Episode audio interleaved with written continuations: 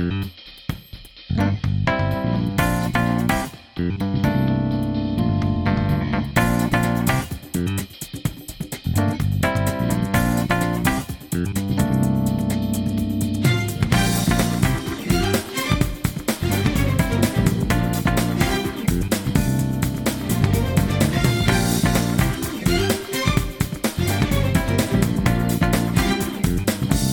Welcome, everyone, to episode 128 of Some Like It Scott, part of the Media Plug Podcast Network.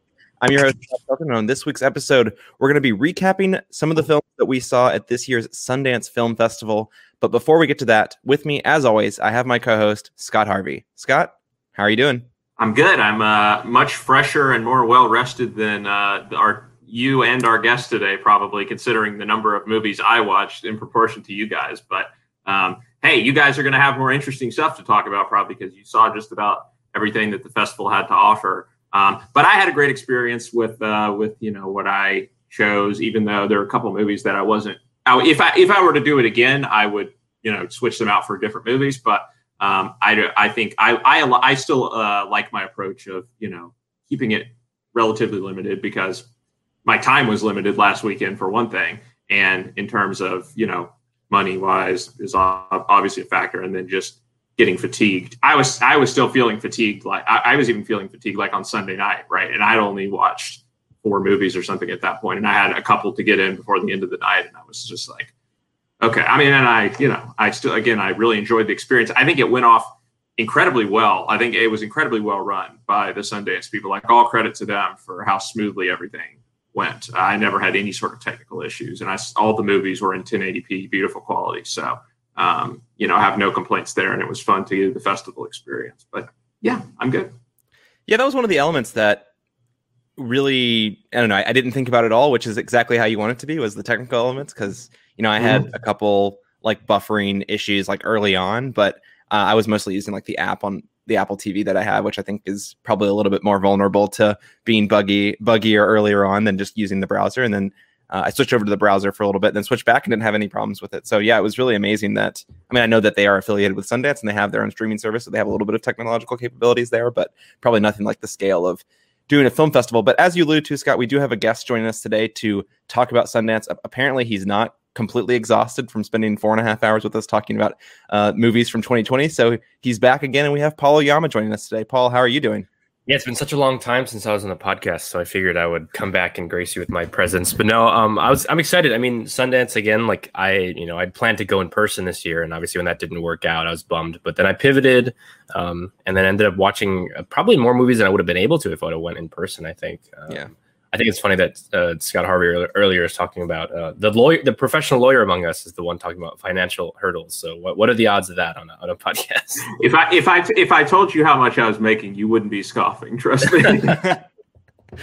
oh yeah. Well, I, I you know I was I share the time constraints that Scott's talking about, um, but luckily I hadn't started my new job yet, so I was able to sit on my couch and be an absolute uh, bum and watch six movies a day, uh, Friday, Saturday, and Sunday. So uh, that was a pleasant, a pleasant, uh, I guess, um, coincidence that I was able to work that out with. Uh, you were outpacing me until the very end of the festival, so I was like, "Oh wow, this guy is going crazy." I thought I was watching a lot, and I was noticed like you were like at a higher number than me the entire time, and then just at the very end. Yeah, I know. Well, I, I yeah, unfortunately, I had to, I had to work Monday, Monday and Tuesday and Wednesday, so I couldn't watch like four movies during the day before like sneaking yeah. a few more in at night. But yeah, I was going strong. I was. I'll, I'll admit, I was a little bummed I didn't get to thirty, but uh, I'm going to count the indie docu series Seeds of Deceit that I watched and call that my 30th. So uh, I made it to 30. There you go.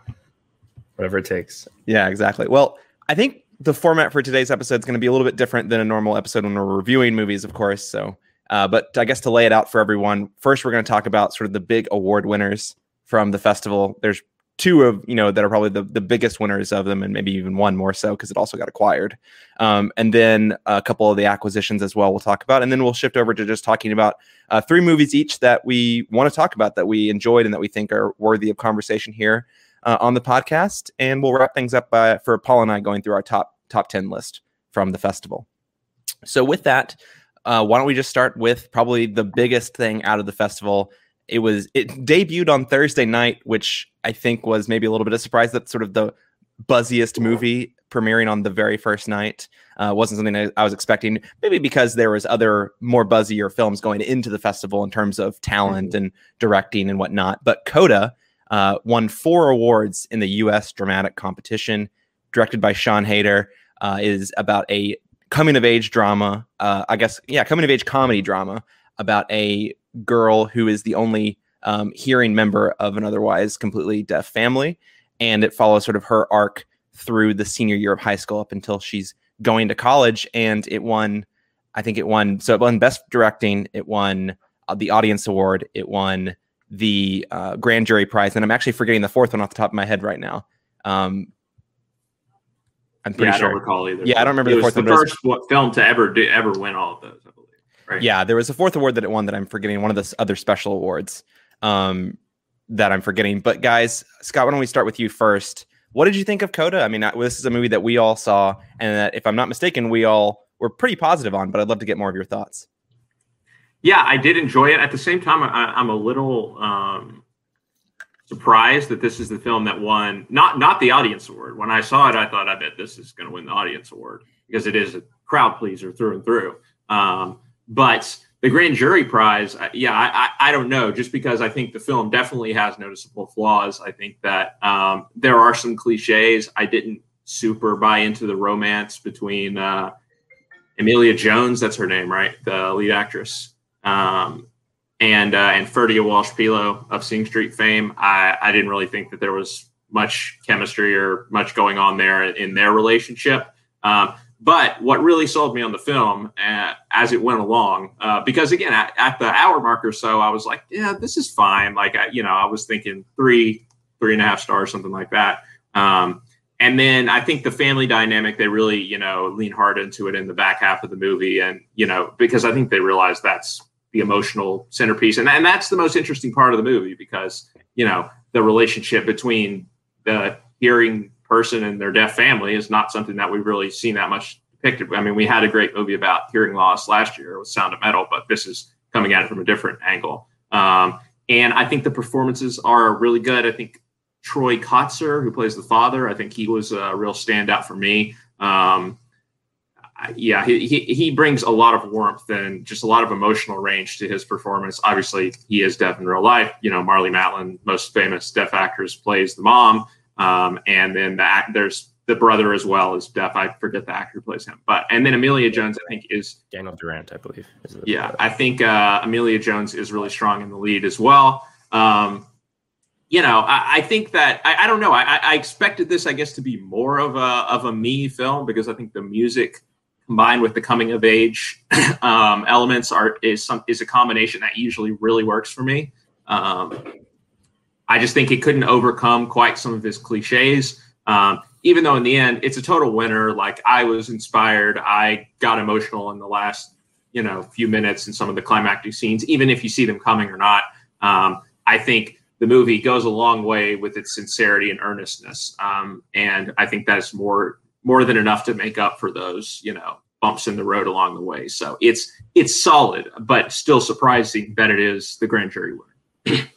Yeah, so it's funny you talk about how this is such a family movie. I think the other award that it won was an ensemble award. I want to say for the cast. Yeah, um, yeah. This is um, the Sundance Sundanciest movie to be at Sundance this year. Like it's the ultimate sort of um, version of that. I, I think it's like the platonic ideal of that, really, though, because like again, I think it's it's heart's kind of on its sleeve, but its earnestness like is like for me enough to overcome a lot of the cliches and the familiar beats within the story. Like yeah, I don't know if the romance really necessarily works in the same way, but I thought like the family dynamics were great. Um, yeah, I think that Troy Kotsur gives like what maybe the funniest performance you'll see the entire year. Like his his physical acting is like pretty unmatched. I think. Um, one thing I really appreciated too is like the depiction of fishing culture and how specific that was and how that felt authentic. Like it didn't feel um, like just sort of something tacked on to give them a characteristic. Like it felt like that was really a part of the movie. Um, and they talked about that. I, I watched the Q and A afterwards, and they talked about how seriously they took that. How everybody learned actually learned how to fish, and they were like actually doing like something very specific. Like they could have easily done like a more cinematic and and much simpler to learn type of fishing, but they wanted to really get in there and mix it up. And I think that um, that approach to the whole movie really is their desire to really go for it. um, that's what made it such a winner, you know. And it's crazy that it like outsold the biggest, you know, seller in Sundance history by like over like five million dollars. But to me, like this is like the ultimate crowd pleasing hit. I wonder though if on Apple TV, if it won't reach its potential just because the audience there is so much smaller than other audience, you know, than other. Uh, and it's not necessarily a super buzzy project. Obviously, it's swept, which is kind of crazy. Like, and a little bit of a bummer, I think, the fact that one movie swept so many awards. But I don't know if I still don't know if it's that big of a of a prestige project where I think some of the other stuff here with bigger names makes more sense for Apple. So it's a bit of a gamble, I think, for them to take a risk on a movie like this. Even though, again, I really liked it. Like, I thought that like her singing was really impressive. I thought like I didn't expect her to be that good of a singer. Um, but it's it's definitely a it's a movie that I, has tons of flaws, but I think it almost doesn't matter a ton um, I wish I would have, you know, obviously like being at, at Eccles for like the premiere of this would have been amazing. Like just the audience reaction, and I'm sure it would have got a standing ovation. But yeah, it's it's a one of those movies that like in a regular year for Sundance, I think would maybe have won maybe just the audience award or something. But I think part of it too is just being in quarantine. This is such a movie that people are like, oh, like this is a familiar, warm feeling that we're really missing. Sure. I would I would add too about the comedy in the movie. I think it is a bit broad at some points, which is not something that usually resonates with me. But I like it in the context of representing a deaf family because, like, it allows them to. It normalizes, you know, it, it, it depicts them in like a way that a hearing person would be depicted in, in this type of comedy with the same sort of, you know, somewhat raunchy humor at times. Um, you know, like the mom and dad are constantly having sex. Um, and I like that they just sort of normalized that from you know uh, uh, deaf characters and um, saying, "Hey, deaf people do this too." You know, it's not it's not just uh, Seth Rogen or insert your own schlubby uh, comedic actor here. Yeah, and one of the things that I got out of the Q and A too there was was talking about how almost the sort of lens of the film being like authentic to the T about deaf culture and bringing that into like the family dynamics there and bringing that into it as a part of it was that you're able to do like essentially unique kinds of humor with that, right? Like you're able like taking ASL as a language and using that to create something that is both authentic but also like funny in the way that they were describing a lot of things, the way they were assigning a lot of different elements of the movie. And so taking full advantage of that really felt to Scott's point, like it really felt like it kind of progressed beyond just being a film about deaf people, right? It, it progressed to something that was just truly a you know coming of age, you know, comedy drama. And yeah, look, it was a crowd ple- crowd pleaser is probably the uh, the I don't know the low key way to the way to put it because you know everyone that I felt like I see talk about this movie is that like sure it's not perfect, but you know love it. It's really it's really fun, and I felt the same way, and was just really charmed by it overall. I think that the way I was charmed by it was similar to the way I felt charmed by you know something like a Love Simon a couple years ago. Um, in terms mm. of it's like I think this is much better than that actually. Per, well, yeah, no, so I was yeah, going to say I it reaches a little hot, like bigger heights for me.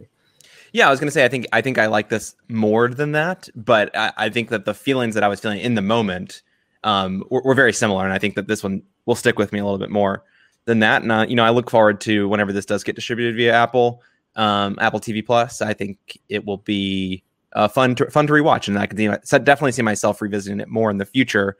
I do think that it's an interesting point around the notion of whether like this whether this was a good property for Apple to not get. I think it's definitely or to to lock to lock down. I think that's an interesting point. I think that their portfolio so far is not around you know this type of this type of particular genre within film. They're mostly trying to do stuff with varying levels of success, like Greyhound, or you know something else that's more like pres- like prestige drama with like you know a high built talent on it. And I wonder on if the they're just trying stuff like that. Yeah, yeah, exactly. Um, and I think that you know if you're trying to create a service with with with content that like complements each other, right? I don't know how this necessarily fits in to that puzzle to like keep people uh, on your service once they watch you know, if someone watches Greyhound, I don't know why I'm latching onto that one so much. Uh, are they really going to be like, oh, sweet? The, the next movie up for me is going to be Coda. This is really going to be thematically appropriate here. And not everything has to complement each other, right? But I do think that that's how you kind of get people's attention and, and then hold it further down. And so I wonder if their play is to try to diversify, get more subscribers that way. Um, but the weird thing about Apple is just the, like, does anyone actually like pay money for Apple TV Plus yet? Like, honestly, like I feel like they just give away with all their with all their Apple products, they just give away, you know years of Apple TV Plus, and I'm not sure anyone's subscribed to it. They're actually generating revenue, which is whatever, right? That's that's definitely one business plan. And Apple certainly has billions of dollars to throw around for uh, no good reason, but just an interesting idea. And I, I definitely think that this film probably could have done better on a different service, but like this on don't- Netflix would crush. Like this Oh, would yeah. crush on Netflix. I think. Yeah, And I, thought it would about be it for huge- Netflix huge hit. immediately. Like, yeah, and I I don't know if um I I, I mean I'm sure Netflix was in that bidding bidding war, and I wonder if you know, they're scoffing a little bit at a 25 million price tag for this kind for this type of movie when they can go out and make like five to all the boys movies and uh you know probably do the equivalent in terms of subscriber ratings. But Yeah, like I mean, you compare this to Palm Springs, which is what it beat for the record. I think Yeah. Palm Springs is like just a better movie, really, and like I think that's like that makes more sense at that price tag almost to me. Um, but you know, I'm glad this. I mean, I'm so glad this got you know distribution on something that's relatively wide, so that again, the more people that see this, the better. Just because, again, it's a movie I, I have a hard time imagining a lot of people disliking. Um, I think you know the people might be lukewarm on it, but I feel like the the floor is pretty high. yeah, I think ultimately the question is will this win awards? Probably not. Um in terms of like prestige awards at the end of the year. Like maybe it, it, it might get nominated for like a Golden could Globe see Marlee. I could see Marlee Matlin potentially getting nominated. You never know. Yeah, I mean, because she's won before, she has that she has that pedigree. That's that's a fair point. Um, I just wonder if this will get the sort of downstream attention. I saw someone um, talking about they should just drop it right now and qualify it for this award season, um, which I thought was an interesting an interesting uh, tactic. I don't know if I agree with that necessarily, but it does have a lot of hype right now. But uh, yeah, anyway, I, I I don't know if you know the Troy Kotsur stands much of a chance against uh, you know heavy hitters like Jared Leto, for example, this year in the in award season. So it might be best waiting until next year when there isn't such a powerhouse going up against him. maybe we'll leave our Coda con- conversation there. But no, it's a really a really enjoyable film. I think this is definitely one that people should see when they get the chance to. Uh, it's it's really pleasant, and it- you know if something coming out that does come out in the middle of you know still if we're still in the middle of COVID and you know the va- if it does get dropped before the vaccine proliferates, etc. I think that this can definitely scratch an itch similar to what Palm I felt like Palm Springs scratched last year um, when I was able to watch that, and I forget May June whenever that dropped, and um, it definitely was a, a nice reprieve from you I think know it was like March. I think it was like right when the pandemic hit. I want to say that it was it came really? out. Wow. Okay. so yeah. It was pretty early, I think. Yeah. Well, to that point, then you know, I think it really will be a, a nice, a nice uh, re- reprieve for people uh, to just spend you know an hour, fifty minutes, however long this movie was, just sort of enjoying the the world that it, that it creates, and yeah, very authentic and, and very enjoyable overall. I've been listening to the to the songs that they sing in it too lately. They're, they it turned me back on to something like Joni Mitchell's on both sides, love on both sides. So Mm. you know, shout out for that. that Yeah. speaks to uh, what the film is capable of doing, and that doesn't that doesn't surprise me at all. The only the other so the other biggest award winner uh, going from the U.S. dramatic category to the world dramatic category was Hive, uh, foreign language film. Uh, it's a I don't actually know if the filmmakers are Kosovoan, but the film is based in Kosovo and tells the story of a woman in a Kosovoan community who, you know, her and this entire community basically have been you know put on hold for a decade or more waiting on their husbands to return from the Kosovoan Civil War. And there's a lot of sort of history that I wasn't super aware of. I think I was actually the only one that it was able to see this film, but I caught this film and it was I just found it to be really powerful. I don't want to talk too much about it because I think, although not necessarily so like because it's spoilers, there's no like big plot twist or anything like that in the film. But the film is just a lot about um, you know society, culture, and specifically around women coming together and you know what they're able to do and accomplish and uh, the way they're able to evolve the societies they're in that might be stuck in the past and stuck with an old way of living uh, and feeling trapped. Because this movie is about you know it's set about 15-ish years ago probably um, around that time in that time period after the civil war ended in kosovo. But um, this town feels very stuck in the past in that way. And so i think it's a really interesting exploration uh, very heavy drama for sure. There's a lot of um, terrible things happening but at the same time uplifting with the story the, the direction the story goes not in a way quite like coda but uh, uplifting nevertheless. And this won three awards. Uh, it won the audience award it won the grand jury prize and i believe it won for directing as well. Yeah, I think so. yeah so it, that was kind of a, a refrain that i think we saw a lot of is that i mean no no other film won three awards but even you know in the in the us documentary category you know the sa- summer of soul won the grand jury prize and the audience award as well so there was a lot of overlap this year between those two categories Um, but yeah, I don't. I, I, guess I'm the only one who's giving thoughts on this, but I would definitely check out Hive when you get the chance. I don't believe it's been acquired yet, but definitely a movie worth checking out. And I'd be curious to see, you know, especially given the content. I think that that type of material around something I, I want to say sensitive, but also just like still like relevant, or something like a, you know the Kosovo and Civil War. It'd be interesting to see if it makes uh, a run for like you know international films and the different international film categories. You know, this time next year in award season, assuming it's acquired and and put out and then um, put forth in the in by I again I'm forgetting t- technically which country it would fall under, but it might actually be Kosovo. That would be really interesting. Well, yeah, I was gonna say filmmaker the filmmaker Blerta Basholli is from Kosovo, so I think it would be like native production. It feels like yeah. at least it's kind of like you know like how um, Honeyland was like North Macedonian kind of. Yeah, like it's it feels like that kind of thing. Yeah, and, and in common with that movie as well, there is some beekeeping. She's uh she one of her one of her odd jobs that she does is uh, harvesting honey from bees. So some overlap with honey. I was there. I was surprised though that this won just because. Yeah, me too. Um, Pleasure and the Pink Cloud were the two in the world dramatic that I heard getting a lot of discussion and sort of buzz out there. So the fact that this really swept was kind of surprising to me. I guess like when you describe what the movies are about, like this is you know dramatic and more like a little more serious than those other movies, I guess. But I mean, the Pink Cloud is well, that's a pretty serious movie. Yeah. Well, it, it, sounds more prestige at least, so it's like the more classic. Like this, like makes sense as an award winner. Um, but I was yeah. surprised just because I didn't really hear many people talking about Hive over like the week. Yeah, same. I, I, I don't even think. I mean, not that I was like on my phone on Twitter, like on film Twitter, trying to see what people were saying. So I'm not a great source for this, but I mean, frankly, I, I didn't really feel like anyone was talking about it. And I, I saw the Pink Cloud earlier in the week I'd have been really surprised if that had won an award. Like that film is just kind of all over the place uh, for me. I'm sure, and, and, also just like way too relevant, probably for its own good. Um, Accidentally too. The, yeah, I know that film was written in 2017 and filmed in. Yeah, if people don't know, it's like basically takes place in like a world pandemic essentially, and it's like something that you know they didn't obviously plan for, but like the crazy coincidences happen. I guess sometimes. Yeah, it was definitely definitely a wild coincidence to say, to say the least. But yeah, so uh, it was a bit of a surprise for sure. But I think that you know compared to the other dramas in that category that I saw at least, um, I can I can see it now that I, now that I've seen it. I, I can definitely understand. Um, very curious about the whole audience award versus uh grand. I mean, grand jury. I understand the differentiation there, but the audience award feels like so such a weird one this year um, mm-hmm. with like the vert in the virtual festival, and and it's interesting. I think it's probably not um, a surprise that there might be so much overlap between the audience award and the grand jury prize this year. So um, yeah, I I think there were other movies in that category that I probably enjoyed watching a little bit more. Um, mm-hmm. But I can definitely see why Hive was an impactful experience for people who yeah, did. I was, and, I was bummed that I missed pleasure both times. Like on the first run and on the second showing, like it was essentially sold out both times. Um, I would have. That's that's one that I heard a lot of amazing things about, and I'll, I'd love to watch at some point.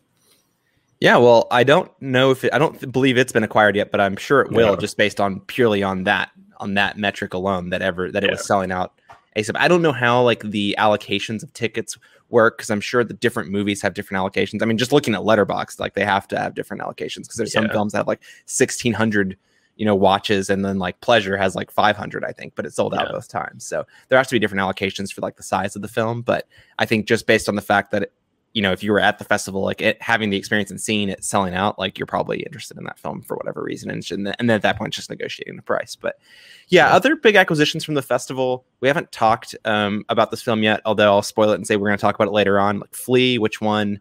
Um, which I think that won the grand jury prize in the world. Um, world in the world, yeah. in the world documentary. It didn't win the audience award. I don't believe, but it won the it won the drama prize there. Um, it was acquired by Neon, uh, and they also acquired another documentary called Ailey or Ailey. I'm not sure how to pronounce it, but I didn't see that one. But they acquired two docs at the festival. Their Summer of Soul, which we briefly mentioned, was acquired by Disney, specifically Searchlight, um, and will likely go to Hulu. It seems that way. And then they also grabbed another doc called Playing with Sharks, uh, which they'll drop on Disney Plus via the National Geographic. Geo, yeah, yeah. So that that was a really that was a really fun watch. I I saw that one, really enjoyed it. Um, I don't know, just just like a really gorgeous gorgeous um, biopic documentary type, uh, really going through the entire life of you know one of the one of the probably the forebears of sharks in cinema. Yeah, so really interesting stuff. Uh, Passing, which is a movie we'll also be talking about later on, was acquired for 15 million by Netflix. Couldn't think of a more Netflixy acquisition, to be honest, out of, out of a film festival. Um, although I think that Coda would have would have fit right in, but I, it's not the kind of money. I feel like it's not the kind of movie they spend on at the festivals. Um, Jockey, which was a film that won one of the special prizes in the U.S. drama competition, was acquired by Sony Pictures. That was an and, early. That was a surprise because I think that was acquired before it had even come out. Like it, it had officially premiered at Sundance, um, and that's one that I'm like hearing a lot of buzz about Clifton Collins Jr. Maybe even being positioned like for a run at the Academy Award, like probably coming out later in the year because it's Sony Picture Classics. But yeah, um, that's one that I was bummed I missed too, just because I heard the cinematography is pretty unreal and his performance is terrific, but I haven't got a chance to see it. Yeah, I was, I was, if I'm being honest, I was literally flipping a coin between watching Jockey as my last film of the festival or um, Homeroom, the documentary mm-hmm. Homeroom. I chose Homeroom um, but it was a tough choice. I enjoyed Homeroom. I don't know if I would have enjoyed Jockey more. We can follow up in, a, in like nine months or ten months when this is released and see if I feel feel good about it still. The last few to run through are a little bit smaller films, and this one was also acquired before. I shouldn't say this is necessarily a smaller film, but this was acquired before the festival by Bleecker Street, which is Together Together, um, mm-hmm. which feels like the um, probably the Palm Springs of of. It's, it's the second Sundanceiest Sundance movie I think yeah. so far this year. feels yeah, very much in that vein yeah, male comedic actor with sort of a burgeoning young ingenue. Yeah. yeah, exactly. Probably better known for TV roles. Um, but yeah, that's a that's a fun film. I was gonna watch that on second screening, but it was sold out, so I couldn't watch it. Um, it's yeah, it's a, it's a sweet dramedy. Like it's not anything I think overly, you know, it's it's a little pre- it's pretty perceptive about like you know platonic relationships. I think it's got some in, some cool insight, but it, it definitely didn't like blow me away necessarily. Patti Harrison though is is a is a star in the making. I think. Yeah, I will. Um, you you you saw it right? You you did watch? It. Yeah, it? I did. Yeah, yeah, I liked it. I liked it quite a bit. Yeah, it was. It, it, ended a bit abruptly, but like overall, I really I liked it. Oh, it would have fit right in 2020. So many films ended very abruptly in 2020. I felt like. Um, and then the last few, just to throw out, Magnolia acquired two. One before the festival, that was Glitch in the Matrix, and then Cryptozoo. Anything to say about that? Because I know that you were, yeah, you were thinking about I, talking about that uh, one. Yeah, I, I, did not like a glitch in the Matrix. I know that like it's already, I think it's already out on VOD actually, and I'm seeing people watch it at this point. Um, I did not was not a fan. That's I probably not a good like sign. Was, to be clear, too that's, much. that's not a good sign. the film is already, is already out. Um, but no, I mean, Cryptozoo I thought was really really interesting, and I, I liked it quite a bit. It's like you know, it's it was described like this in the preview, but it's like a hand drawn, independently made American animated film for adults, and that's something you don't really see. Um, and the, I mean, the director Dash Shaw's last movie, my entire high school is sinking into the seas on Netflix for I think the next week and a half or so. Um, so I definitely want to watch that. But it's like super unique animation style, kind of like mind blowing in, in, certain points. It's got this great mythology. It's got a good Lake Bell voice performance, and um, I like I liked it quite a bit. It's definitely like it's so different than so many animated movies that I've seen. It almost feels like a little bit of an ode to like a Don Hertzfeldt, like a maybe a little less existential, but something like it's a, such a beautiful day. It felt like in that sort of vein of like um, this unique kind of animation style. It's a little little more bare bones at points, but um, I thought it was really interesting. Yeah. And the last one, the Nick Cage special, Prisoners of the Ghostland, was acquired by RJLE. Um, wh- why not put that out? Drop that immediately. Why not just go ahead and build the hype for it? That's uh, one that I regret. That, that's one of the two. If I had dropped two, uh, the two that I didn't like it for other films, one of them would have been Prisoners of the Ghostland. I think that I would have done. Uh, I don't know if you missed a ton. It was somewhat interesting. Um, I think the director has done many, many better films. I'll say. Yeah. the The funny thing, I, I guess, like really all you need to know about the film to know whether or not like you'll at least be intrigued enough to watch it. Whether you like it after you watch it is another question. Is like Nicolas Cage walking around like steampunk Japan with a suit that will detonate in five days. His genitals are like glowing, and at one point in the film, he yells "testicle." So, like, that's all you need to know about this film. Yeah, yeah that was a awesome. wild, wild ride.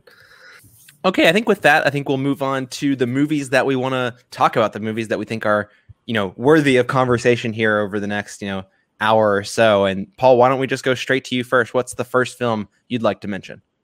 Yeah, for me, there was a a clear standout from the entire um, festival. Um, it's the movie I was most excited about. It's less interested going into it. Um, and the film is called The World to Come. This is Mona Fastvold's new film. Uh, it's a period drama. Um, sort of period romantic drama starring Katherine Waterston and Vanessa Kirby. Um, I personally saw a lot of like a portrait of a lady in, on fire, um, sort of mixed with like a Terrence Malick sensibility in this. So it's essentially about Katherine Waterston plays this woman who's living in the American frontier in like the middle of the 19th century. Um, she's married to Casey Affleck's character, and they, they live on a farm together. And like many women of this period, it's like there's not much for her to do really. And then when you know she meets a couple from a, a farm town over, um, she she's just really struck, I think, by Vanessa Kirby's character, who's married to Christopher Abbott. You know, another person who had quite quite a Sundance this year. Um, but I just found it the emotions of this so overwhelming and so powerful. Um, I think a big part of that too is the um, like Daniel Blumberg's score is amazing in this, and it's like a, a theme I could not get out of my head. And to me, like it's so gentle and quiet, and I think it'll, you know, I don't know if it'll hit the same for a lot of people it does for me. It's like this is kind of my kind of movie, um, but I love that sort of build up to with their tension, and there is this like quality of um, of dread kind of creeping throughout the entire movie because it just doesn't feel like this is a story that will end in a certain way. Um, but I just think like this again, this portrayal of like um, this kind of passion and love, kind of frozen in amber, frozen in time. Because um, you know, for them, like it's it's hard to imagine this is permanent, but um, in those moments, it just feels really special to me. And um, I think Katherine Waterston is, is incredible in this movie. I really, I mean, the four lead actors are all really good, I think, but um, I was really moved by her performance and like the patience of the storytelling. Um, all that stuff I think was was quite powerful. And um, again, it is pretty slow and gentle, and it's like um, not like a movie that's going to be a big crowd pleaser or anything. It's not like the crazy passionate sort of romantic um, drama I think that people might want, but um, it is like this expression of of love and difficulty, and it's like someone two people who their lives are like pretty much indebted to their husbands and they're trying to find something for themselves and i think like that's what makes it really special. Yeah i definitely hear what you're saying around the the vibes of something like a portrait of a lady on fire. I also managed to catch this on the last day of the festival. I don't think i was as taken with this movie as you were i definitely strongly strongly prefer portrait of a lady on fire over this i think it's actually a much better film i but, pre- i do prefer it but i think like in terms of energy that's the sort of energy that this is yeah capturing yeah and i mean through no fault of their own. There's it feels like there's like a lot a lot like several films that have tried to capture the same energy. Again, I think that all those films were already being made, of course, when Portrait of a Lady on yeah. Fire came out, and it's not like they're trying to rip rip it off, but there have been a lot of movies with similar energy, and I definitely think this falls in that category. To me, it feels like this. It's like trying to be this mixture of uh, how I was reading at least of a portrait of a lady on fire, which is also uh, you know a fairly quiet film, but like even going further than that, like trying to like take something like a first cow and and fuse its sort of like uh, you know tendencies of trying to be quiet but then it just like doesn't know how to be quiet i feel like this film like is constantly throwing something at you like it, i never really feel like i got a time to reflect uh, during the film on, on what i'm seeing and that's one of the things that really worked for me in first cow and also portrait of a lady on fire just the constant sort of voiceover da- you know narration diary reading however you want to describe it of Katherine waterston's character i just found like really grating at some point as in like I actually really just like to sit in quiet and think about the big scene I just saw rather than have.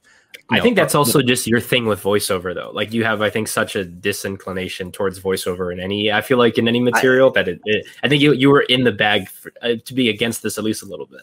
Yeah, so to to an extent, yes. But here's the thing about about that is that I actually really do like the voiceover at the beginning and the end. I think that those are times in the movie where the voiceover works really well. It's not just telling you literally what you're seeing on screen the problem that I have with voiceover and why I think that it, it does like go astray in the middle third of the movie with it with its voiceover is that it, it's just telling you what's literally happening on the screen. And I don't and I understand that they, they've like invested in this like narrative format of like Katherine Waterston's character reading her diary or reading what she's writing in her ledger uh, over. But at like some point, like you, I feel like they'd overcommitted to that more than like more so than more than they needed to, and it blunted the like I think the strong power that had in key moments with yeah narrative that felt unnecessary and that kind of just ripped me out of it. Am I someone who that who that negatively affects their experiences more than others? Ab- absolutely, absolutely is. Yeah, I was Um, gonna think say that- I, think couldn't imagine you watching uh, like Terrence Malick, like something like The New World, which I actually just watched for the first time and loved. I think part of the, I mean, maybe the reason I connected this so much is because I was carrying some of that energy from um, watching and loving The New World, which I just watched last week. Um, it's got a little sort of like the the voice, the voiceover is like it definitely in that style. I think. Yeah. Um, I think all the actors though, especially, are really terrific. Like even Christopher Abbott, who's not in the movie a ton. Um, he's doing some really interesting stuff in this movie where Yeah. like his character is like this person who's clearly has struggles with like his mental health but obviously in this era he doesn't have any way to deal with that so it's like him finding some sort of outlet and what that manifests in the way that affects his relationship i felt like the four leads all had like really interesting interplay especially those the scenes they'd have together i think Yeah, and I will say this: I, I do think the acting was really strong. I think I, I do lean towards thinking that I think Vanessa Kirby's like maybe a little bit miscast in this film, but really with Wow. that, yeah, I, I do I do think that. I think she's just like not of that era. You know, like I just like the way.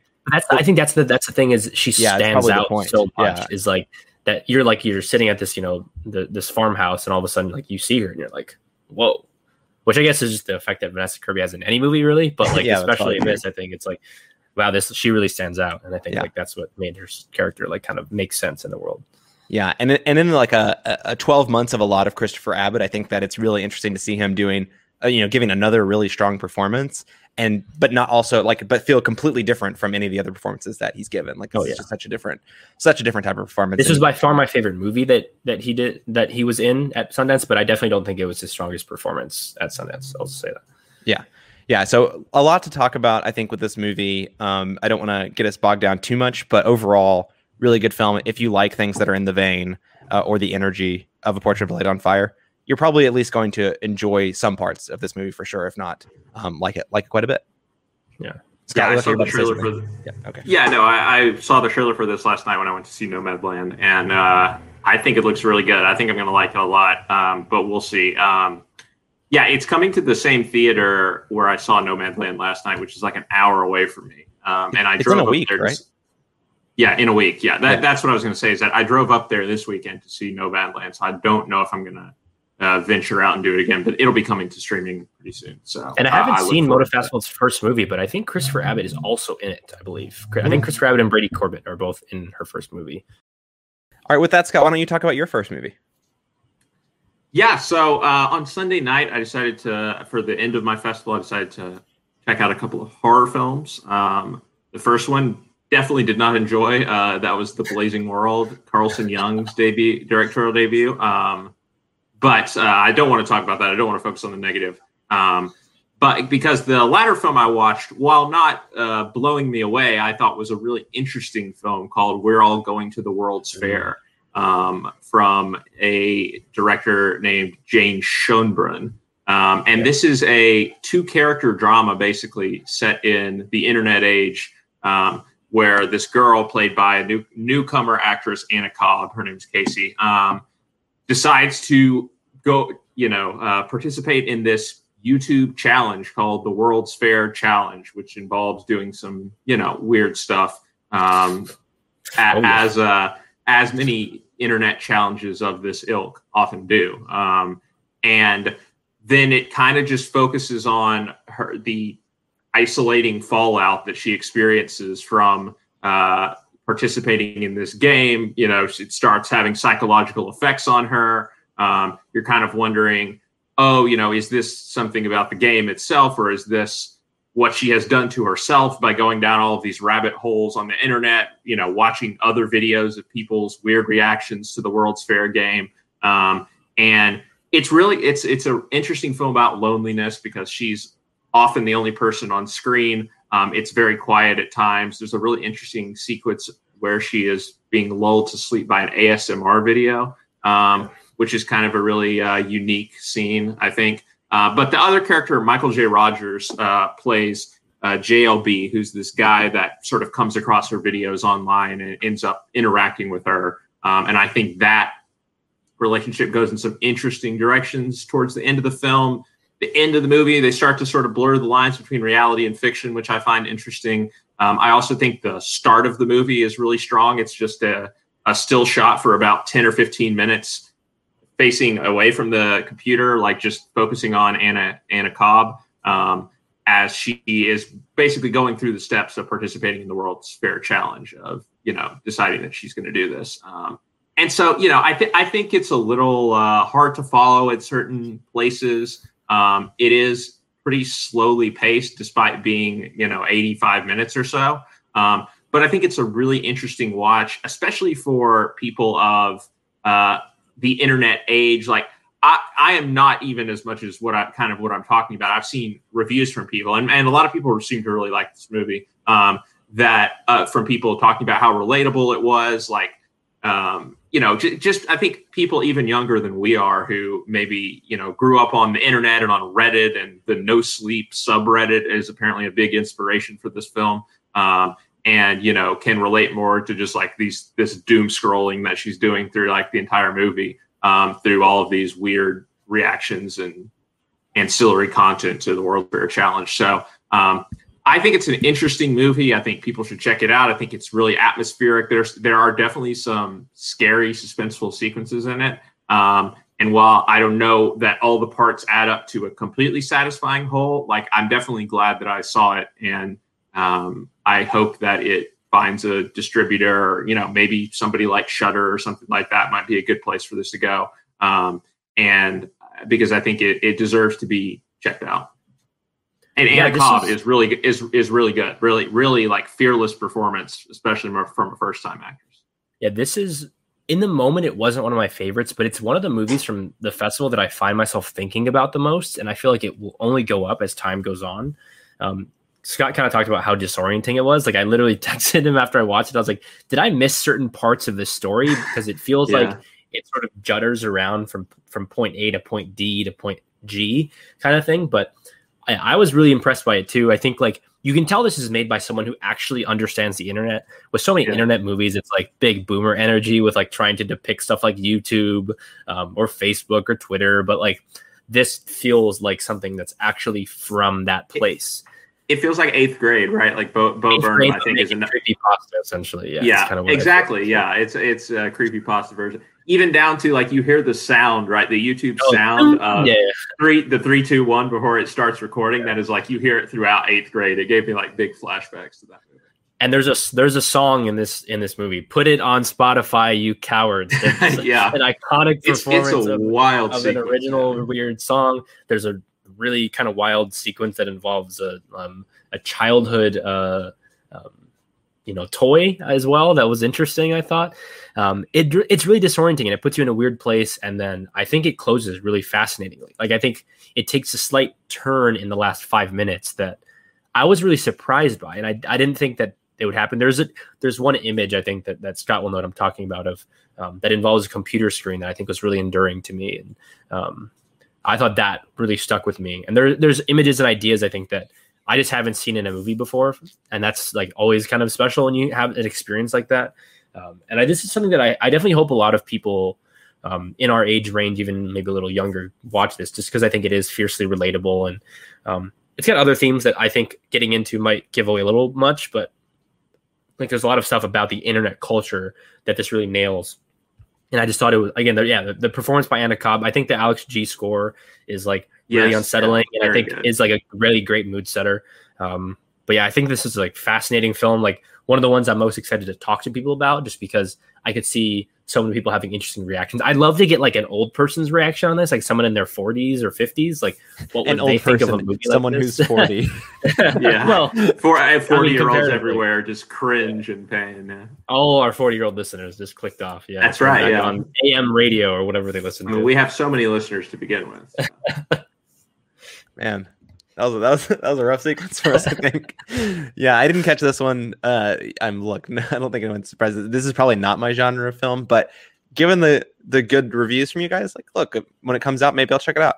Absolutely. I don't think you'll like it. Scott, shaking his head. Quite honest. Yeah, look, creepy creepy pasta is definitely definitely not my vibe but I've always thought that creepy pasta would be a good subject for a horror, like the freaking Slender Man movie that came out a couple of years ago. The main problem with that movie is that they just made a, a you generic... can't see anything in the movie. The main problem well, is the lighting. Too, it's some of the worst I've yeah. ever seen in a main. But, like, but they just made a generic generic boogeyman movie instead of let's actually plumb the depths of the internet, like for all of the lore no that is out there about Slender. That's for sure. It's no the Bible it's no the snowman. Um, but they, uh, yeah, they didn't plumb. I think the Casey did not have all the clues, so she could not solve this one. there, there's a lot of mythology for the for Slenderman that they could have gone into, and I think yeah. this movie goes more down the route that I wish that Slenderman would have gone. And I, I'm stoked to see what Jane Schoenbrun does with their next yeah. film. Um, yeah, because like they are such an interesting filmmaker. I think. Yeah.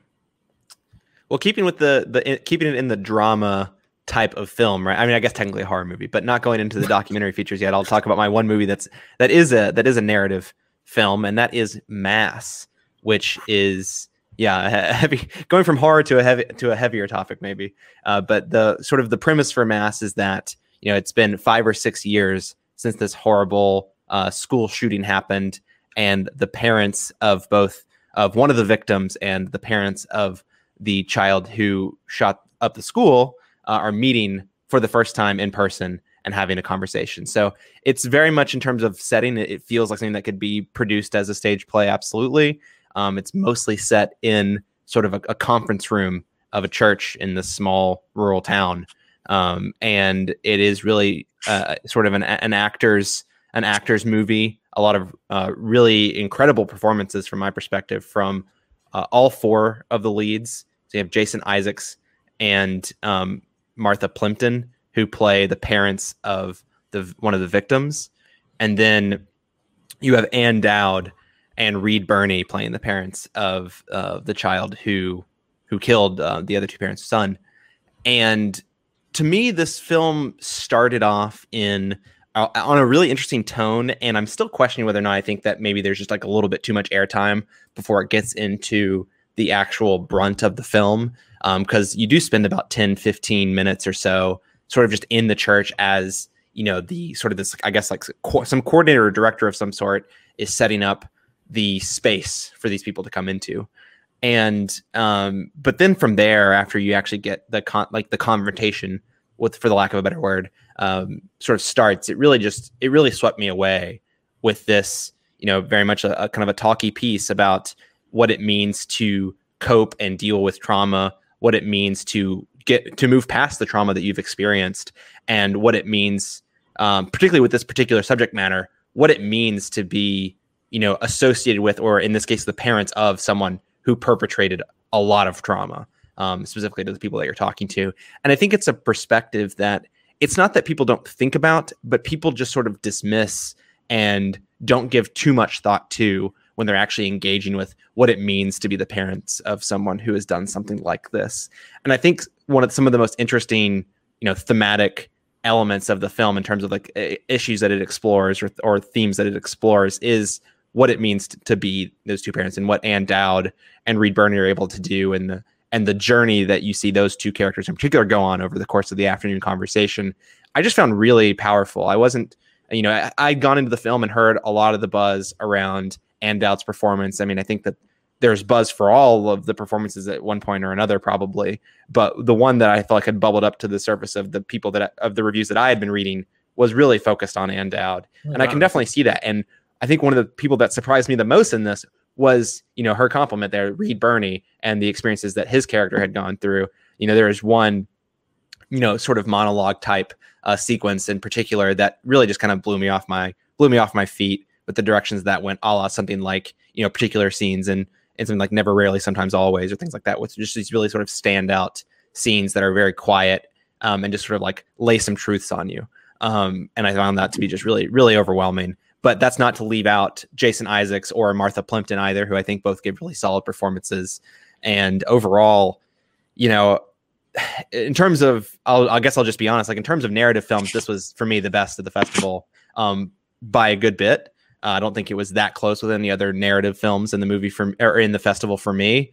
And I'm really looking forward to you know this eventually being acquired. It almost certainly will come out during award season, and it you know whether or not it it delivers at the award shows, I think it will be in conversations uh, come this time next year uh, we could definitely get into to, to, talk about like sort of the awards, the awardsiness of the film and whether and what its limitations might be. But for me, I just found this a really affecting drama. I definitely expected it to be a hard watch, but I actually found it to be surprisingly more not necessarily uplifting, but less dour than maybe I expected it to be in certain elements. And um, sort of like the beginning when I was getting towards the end of the movie when it was wrapping up and you know the the couples were going their separate ways. I thought, wow, you know, may, maybe it's over overstaying its welcome a little bit. But then the final kind of shot, the final moment, I think I found just really you know emotionally overwhelming where I there's a there's different climaxes in the film that let you get that emotional release that is sort of building up and building up and building up. Um, and it was a final one at the end that I found that I didn't I didn't realize that I needed and definitely didn't realize that I wanted and I really appreciated the last moment of the movie. But uh, Scott, I know you didn't you didn't have the time to catch this or this wasn't on the list, but Paul, I know you did, so I'd love to hear your thoughts. Yeah, I think if you told me that Marty from Cabin in the Woods is directing a movie, this would be yeah. like very low on the list of expectations of what the kind of movie it would be. Yeah. Um, I actually like the kind of slow lead up with Breeda Wool, kind of this weird comedy of manners almost, where she's yeah. trying to arrange the room and she's like way too overbearing and trying to control, yeah. like, you know, contribute or, you know, interact with too much of what's going on here because um, I think that leads into just the fact that neither of the parents knows how to like get into it. Yeah. You know, they eventually do, but it's like such a weird you know subject to approach. But um, it's funny because I heard going in and heard more about Martha Plimpton's performance in this, and so that's like one that I was more interested in. But um, I was most impressed by the, the, two women. I think for me is, is I think that Ann Dowd and Martha Plimpton for me like really brought um, a lot of kind of levels of variance. I think like Jason Isaacs is really good, but he is playing like the slightly more like explosive, emotional kind of um, character that I think more. I th- honestly just think more people will probably think that's think of that as the standout. But to me, something like Ann Dowd's, which is like a little more staid and like a little more even. I think like what she's doing is really hard to juggle amongst like these kind of emotional scenes. Um, I yeah, again, I was pretty moved by it. It's a movie that like it feels like it started as a play, but it wasn't necessarily. And I know that a lot of movies that are staged like this kind of get dinged for like lacking like a cinematic voice, but I think to me like a lot of the sort of intimate close-ups and where the camera is sitting at certain moments um, is what kind of distinguishes this as like that that's why this is a movie. It justifies itself as a movie kind of. Um, and yeah i mean it's a fascinating movie really just to hear the, like what they're talking about. Never mind the emotionality of it but just the pure discussion itself i think is kind of rife for for intrigue. Um, and it, it's positioning these couples in these really weird ways. Yeah, Reed Birney's interesting. His character is like he's got maybe the toughest performance because his character is like so. I, I don't know. I don't want to get on paper. It, on like, paper, it's like not a character that you're gonna that you think you're gonna like very much, or yeah, you find a little bit sure. despicable. And I think, but it's it's way into the way he gets into the character. I think is really interesting. And then, I mean, it's clear that both couples, especially um, Martha Plimpton and Jason Isaacs, are struggling with this thing of like they want to let go, but they don't want to let go at the same time. And there's the tug and um, and pull, and I think like that's the most interesting tension in the movie. Really, is yeah. like this desire to to move on, but also like this like not wanting to give up on um, on their past and stuff like that. Um, and it's again, I think I, I think this will be one that people really connect to. I think this is the kind of like talky, explosive, emotional drama that really connects for a lot of people. Um, I totally get like this being your favorite. Like I would have put a lot of money on that. I think like it's got those sensibilities. I think that um, I think that you tend to gravitate towards. But um, I think that yeah, I, I can see this like being pretty popular with a lot of people. Um, and I don't think it. I don't. I see any way for this to be like something that turns people off really, because um, it's really like, at, like it is pretty emotionally intelligent. I think it's not necessarily being too broad, even though like it gets broad at points. It's not painting with a broad brush. I think so. Like yeah, I thought it was really effective um, emotional drama. It is draining to watch, though. It is like, oh man, just thinking about this stuff and hearing them talk about it and some of the emotions that they get to. It's um, it's a lot, but I, I think like it's cra- it's cra- it is basically set in one location and like it kind of flies by still. Yeah, and yeah. This is, about, oh, sorry. Go ahead. Yep. I was just gonna say that even though I didn't see this, um, this is the other movie. Like I said, if I switch the two out that I didn't like for two other movies, I would have picked this one and Prisoners of the Ghostland. So I'm really excited to catch up with this one whenever I can. And I yeah, love Ann Dowd too. I'm a huge leftover stan. So. Yeah, and, and to the point about Fran Kranz, who directed this film, yeah, like it, it definitely it definitely justifies itself as a film for me. Look, I, I don't have a problem with things that like seem staged for yeah, theater yeah. to go. Yeah, I do sometimes, and I, I this one didn't bother me as much. Yeah, I was gonna say, but I really don't. I think it's really, really. It, it's like it'd be like a lazy critique of this movie because I think there's just so much going on with what they're doing with the camera, and then moments where it cuts away. There's also a point in the film where it changes its aspect ratio uh, for a very particular reason. I think um, that I mean, like we could probably speculate and debate about what that might be. The best I'll, aspect ratio change since Disney's Brother Bear. I was going to say since WandaVision, but sure, we'll go with that. Um, but yeah, no, really good film. And Scott, I'm looking forward to you getting to see it whenever. I mean, look, it's probably going to be a, way, a ways out, but well, whenever that yeah. does happen. All right, Paul, going back around to you. What's your second film? Yeah, so I guess we're going to still stick with the uh, the narrative features for now, at least. Um, my next one is called Eight for Silver, which is Sean Ellis's new film. Um, it's set in the late 19th century, um, and it's um, it's almost a retelling of the werewolf um, kind of mythology, and I think it's a fascinating genre movie. Um, it it sort of reorients that kind of werewolf tale as like a, a tale of of penance, really, and it's it's about like um, this colonial town who um, they take over and slaughter a, a, group of gypsies that are living um, in the town, and um, there's a curse placed upon them. And all of a sudden, um, this weird creature starts showing up in their town, and their children start disappearing. Um, and then Boyd Holbrook comes into town. It's kind of essentially like a monster hunter type, um, and it's this interesting balance of like it's like a period horror drama, but it's also got some action, sort of more high genre stuff going on. But I found that balance really interesting. I think that this is some of the best pacing I saw in the entire festival. I think like it's a movie that is like like reaching upon two hours, but it I think it really flies by. Um, the period detail and like all the costumes and the visuals is kind of insane. It feels like the budget's not very big, but that it's so maximized.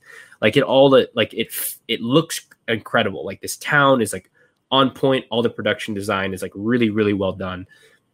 And all the small little details, but um, yeah, it balances that the drama that comes along with this family sort of like struggling with its children and this this father, um, who's really again, I think Alistair Petrie plays the father, and he's struggling with um, the ability to reconcile, and he's not willing to admit his mistakes of the past, and um, and later on you learn, you know, that this is not just this town; that this is a phenomenon that's happened a bunch of places with um, kind of colonialist settlements and how they're taking over smaller towns. And um, I love that version of the kind of werewolf tale. It's not exactly a werewolf, I guess, but um, the one kind of big thing is I think it shows the kind of monsters a little too much just because the CGI on them is not terrific. I think the design's kind of interesting, but it you see you see them a little too often and you sort of start to lose like um, their dread. But like I think especially like before you see them and I think the actual sequences of like action and horror that stuff's all really really good and it's like really strong genre filmmaking which is one of the things i love about a festival like this is seeing these kind of bold genre movies that again are making a lot of like a pretty small budget um, creating their own kind of twist on mythology um, I, there's a framing device that i think is really unnecessary and adds like pretty much nothing to the movie but like the movie itself um, I found really powerful. I think Boyd Holbrook is is really good, and I thought Kelly Reilly like really anchors the sort of emotional um, tenor of this family, Kelly Reilly, who I, I, I, don't think I've seen her since Flight, which I think she's really good in. But um, yeah, I just thought it was a really good genre movie. Um, it's got some dramatic, el- you know, a lot of dramatic elements, some action elements. It's mixing a bunch of different genres, um, and I think it's effective. This movie sounds interesting. Um, I I want to check it out. So, so it, does it have like a what? What is the uh, time period that it's set in? Again? Late nineteenth century. Um, okay. It's in Europe. Yeah, it's actually a sequel to The World to Come yeah, KCF like goes on a rampage, but no, um, yeah, I, again, I just think like it's got like just great design and like the little details like that. The fog is really gorgeous. Like it looks really good. It sounds really good. It moves really well. Like all that stuff is on point. Yeah, I was so cl- so. This was the, would have been the movie that I watched. That was my third. That would have been my third film on Monday night. I would have caught it on a second screening. But after Mass, I was just like, I can't take another another like two like almost two hour heavy. I mean, heavy in a different way, maybe film intense yeah. film. Maybe I had a nice light documentary. It's a little heavy in, in points. Like it is emotionally like to- okay. like taxing to, to like to an extent. Yeah, gotcha.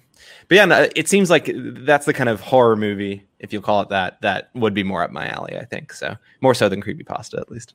All right, that's a lot of creepy, not a lot of pasta in this one. So that's that's that. I'm totally fine with that. That, that I'm good with that. Less pasta, the better. Scott, what are you going to talk about for your second? Yeah, we, we, turned off our 40 year old voters. Now our our listeners, our Italian listeners, are clicking off. It's like a it's a disaster in here. Yeah, they're, they're um, all lining up outside my, you know, Boston near the North End apartment to to storm the castle.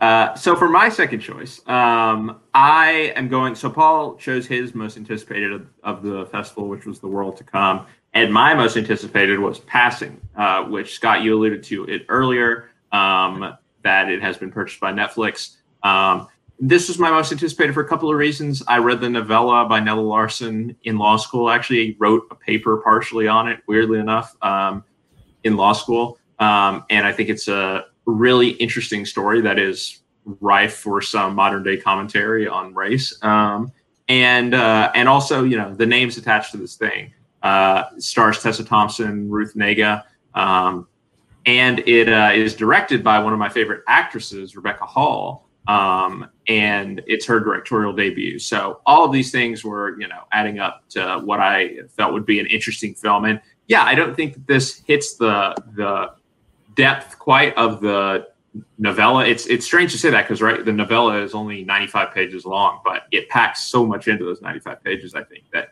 um, even this movie at 100 minutes or something is is not quite getting there. Um, but I think uh, you know from a technical perspective, it's really gorgeous film. It's in black and white. Um, I think uh, the score by Devonté Hynes, aka Blood Orange, you may know him as, um, I think is is really really good. Um, and I think Ruth Negga in particularly stands out from the cast for me. Um, she has a really strong um, presence, I think, which fits this character. So the story is about um, two women in New York um, in what era? Like the twenties, the twenties, twenties, yeah. Um, in the twenties, um, Tessa Thompson and Ruth Negga playing the women. They're they're old classmates and former friends of each other. They reconnect. Um, Tessa Thompson uh, is so basically Tessa Thompson learns that uh, Ruth Negga's character Claire has been passing as a white woman because she's a light skinned black woman, um, and that her husband, who's played by the always very evil um, Alexander Skarsgård, without fail, uh, yeah. Uh, does not is a, is a racist, uh, you know, very virulent racist, and does not know that she is passing as um, as as white and that she's actually black. Um, and, you know, obviously she would be in great danger if that were the case. Um, Tessa Thompson's character, um, Irene, also, and this is one thing I, I, think isn't quite explored quite enough in the movie, is that there's a lot of stuff about her passing as well in the, the book. And I feel like we don't quite get a lot about that in um, the movie um, because there's some stuff about her, you know, passing for convenience's sake and stuff like that, even though she kind of looks at Claire with a little bit of a side eye. And, um, also doesn't really want discussions of race to really go on within her household. There's there's recurring stuff about her kids learning about you know lynchings and kind of the current state of affairs for Black people in America at this time, and she's all against it. While her husband is uh, feels very differently, um, and uh, I think you know all, of that is interesting. Uh, I think the film is is well done. Um, I was I was gripped throughout. I do think the ending is interesting because it's not quite as ambiguous in the uh, as in the novella what happens at the end. Uh, but I think it would have been hard to do this in the film. Basically, I think it would have been hard to do the novella's ending in the film and, and give it the kind of ambiguity. I think I don't know. I, I feel like it's it's almost impossible to sort of not offer some sort of answer as to what happens at the end of the movie. Um, and Rebecca Hall certainly tries to do that. I think the the one drawback of the film for me is like Rebecca Hall's direction maybe isn't um, quite as stylish maybe as I I wanted. Like I, I, don't know. I just feel like it kind of drifts into the background and. Uh, it really is more about the performers, the story and themes, which are already, you know, interesting to begin with on the page, right on the novella. Just sort of translating those into the screen. And it's a pretty straightforward telling of the story of the novella. Um, and and so I think she's not really bringing anything super flashy or new or putting a fresh spin on the story or anything like that, which would have been interesting to see. But again, when you have performers this strong, when you have, you know, technical aspects this strong, when you have a story with such contemporary ideas, I think just translating that directly to screen is going to create for an impactful experience. And I did find that passing was that. Um, and I look forward to watching it again on Netflix because I think this is one that uh, could could grow even on rewatch for me. Um, I think it's uh, it's a strong film. Yeah, it's funny you don't you actually didn't even mention my favorite part of the movie, and I think to me like I I mean I'm always blown away by him, but I think Andre Holland is like one of the great working actors he's that we have well. today. Um, and he just has this presence about him on screen that I can't really you know put into words, but I just think it's so special. And every time he's in a scene, I just want that scene to go on forever, you know. Um, and he's incre- he plays Tessa Thompson's husband, and I think he is really really incredible in this thing. And also, uh, Bill Camp shows up. Not enough for my liking because I love Bill Camp, but uh, always gl- great to see him. Yeah. This is like one of the most Bill Camp characters that he's played to. I Yeah. think. like it's kind of a hilarious amalgamation of his. Bill, Bill his Camp was too work. audible for for Scott in this one. He he didn't have his West Virginian accent on uh, this time. So I, I just wish. Yeah. What did you guys think At, yelling at helicopters again. That was electric. of the black and white and the boxed in four three. Like, because I, I think that like I like that painterly quality that it was going for, but like I almost wonder if that will sort of like be seen as a gimmick, kind of almost, and not like central to the story. I mean, I think it does add an interesting element of like the black, the you know, the black and white passing stuff, but um, I thought it was like a very cool, stylish thing. Netflix apparently like loves auteur driven black and white black and white uh, dramas. Um, but I, again, yeah, I, I like this movie quite a bit. Um, I do again, like Scott said, I think a lot of the emotional stuff is kind of left on the page, and it feels like the kind of novel that's hard to translate. Like it feels like a lot of those kind of intangible emotional stuff um, is hard to access and hard to translate on screen. But I do think that yeah, the direction lacked a little bit of that um, emotional tension that something like this really wants and needs. I think. Um, but again, I, I think it looks and sounds really good. Um, it's you know well acted across the board for sure. Like I think the two leads are, are great too. But um, there was just something about this that was missing a little bit. I think it's really technically well made, and I, I think it's great that. Um, I mean, I don't know if people might not even know this, but Rebecca Hall's grandfather was a black man who was passing as white, and so this is like a part of her family lineage. Um, I remember I, I obviously thought she was just white for the longest time, and I didn't realize.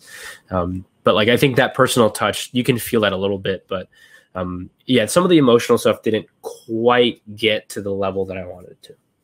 yeah, I don't disagree with that. Yeah, for for me, I, I just kind of thought this movie was fine.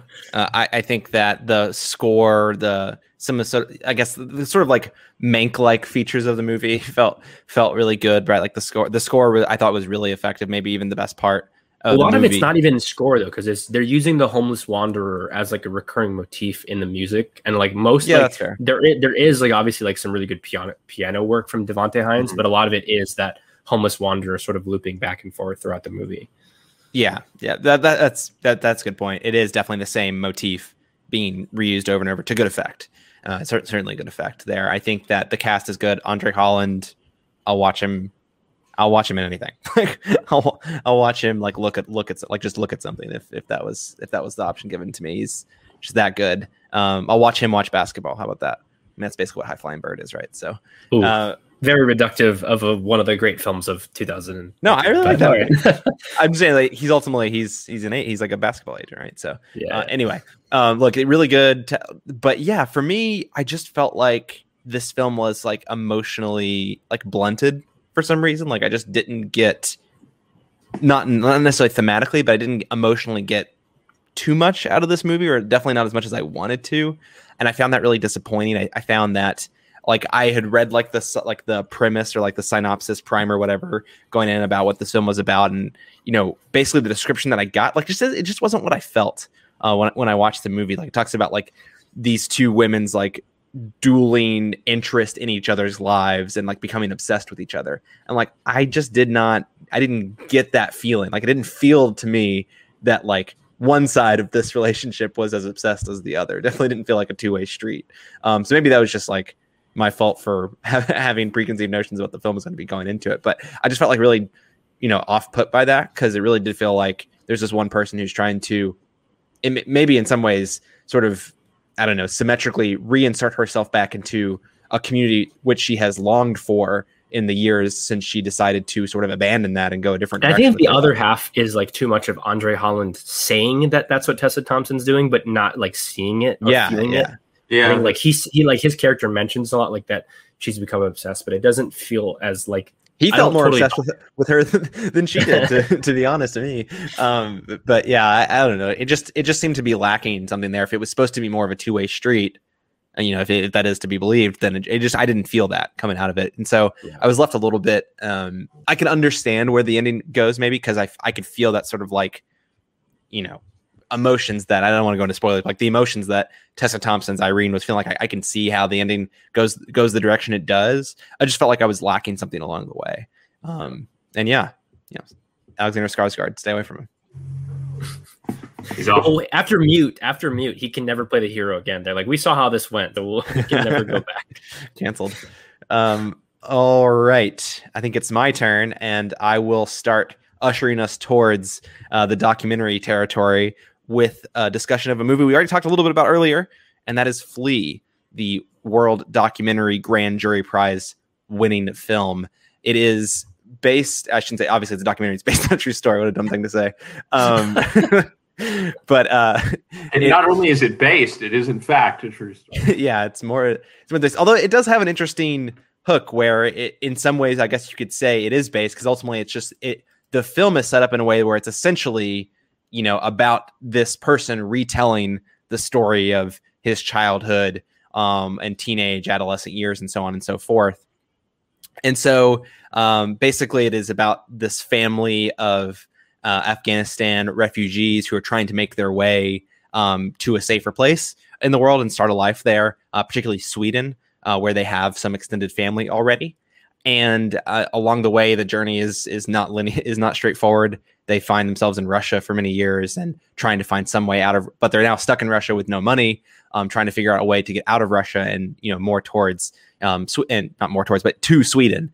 And I, the hook of this is that it's not just a documentary; it's an animated documentary. I was going to say, are you going to mention the fact that it's animated? well, no, no, yeah, I was going to forget about it, but you know, because it's just like not striking like, at all. Is it a rotoscope? Kind of not really. It's not like it doesn't look like it, it doesn't look like something like tower. It's it, yeah, it is like was, more it's more seamless. It's a little more seamless i think. Yeah it, it, I, I can definitely see how you might get that impression from like watching i don't know if you got that from like watching the trailer or something like that but mm-hmm. um yeah there's there's a little bit more I guess the or a little bit different going on there with the animation, but I did find it really interesting. It, it, does intermix sort of real life generic historical footage that's appropriate to you know the thing that's being talked about. But uh, I really thought like thought that hook was interesting. Not that it was just that it was animated, but it's this notion that like it's literally animating these interviews that these two people are having, and then flashing back to a- animated sequences that you could say maybe like you know you know fictionalized uh, you know retellings of those of those stories that you're hearing narrated over basically. And you know it's a long journey it's a hard journey but i just found it really compelling i guess overall to have this sort of like really what felt like um y- you know like what's the right way to describe it? Like almost um agenda free narrative of like what the immig- like the actual process of like trying to get from like refugee experiences trying to get from one place to another how you know arduous or winding that journey might be and you know whether or not that like you agree that this is you know an, an, okay thing to do or how they went about doing it or what their experiences were like this is what their experiences were and this is what they had to go through and it doesn't sugarcoat uh, very many elements of this. The only drawback of the film uh, in the animated style uh, granted there's not really a good way to tell the story uh, you know authentically because you can't put you know put yourself in a real life scenario that they're describing um, that would be true to you know what was being described because otherwise you'd just be fictionalizing it basically. But the animation of certain sort of flashback sequences that i think that if they were shot in live action would just be like incredibly harrowing and overwhelming just like felt sort of like blunted.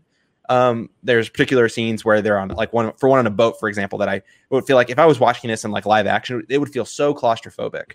But something about the animation quality has made it makes it so like oddly beautiful um, which I just found like kind of a, like a weird emotion to feel when I can like think about what that would be like if I were there in real life, and it would just be. I think really... that's kind of what it was going for, though. Like, it, I don't know if yeah, it was maybe. trying to be overpoweringly emotional. I think like it was obviously trying to make an emo- tell an emotional story, but not in a way that was like focusing on that emotion as much. I guess outside yeah. of certain moments. Yeah, it just felt like a disconnect to me between like what I was feeling and what I felt like the experience was like. Because I think it's trying to give you like a really authentic portrayal of the experience, but then like ultimately you just have to rely on being told what it was like rather than actually feeling what it was like. But that's I mean that's the nature of the beast. I think with the with the documentary and the, and the maybe a limitation of the medium.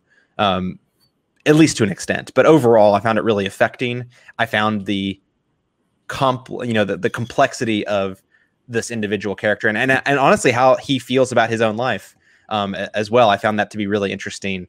Um, and you know, this is not one of my favorite necessarily like my favorite films of the festival, but I think that it was different. Um, it was going for something different, and then like, even in a category that can feel very samey in some ways when you're talking about like documentaries about like heavy topics or real life events. Like this felt different, and and I really enjoyed it and appreciated it for that for that for that reason. An interesting theme to me is a bunch of documentaries, even some that we're not going to get the chance to talk about at the festival, had animated sequences in them. Like even ones that are, for the most part, very live action. Like yeah. there were interspersed animated sequences, which is an interesting trend I'm noticing in documentaries the last few years. Is using that as sort of a, a method of, you know, if you don't have access to footage of an event, retelling it by way of animation is more interesting than just having the camera on somebody as they talk about it. Yeah. Um, yeah, this was one of the like most well received films of the like I saw critics and fans alike were really flipping for this. Um, I I liked it quite a bit. I thought it was like really emotional and Yeah. There's a moment especially so interspersed. You kind you kind of mentioned this, but throughout there's um, there's some like live action footage, like not just like the animation stuff, but it and there's a moment near the end. footage. Um, well, yeah, I mean, not even there's even like more sort, sort of present day from time to time. There's one sort of near the end where it sort of transitions from animated into live action, and that really hit me hard. Um, I thought that was like a like a really emotionally kind of invested moment for me.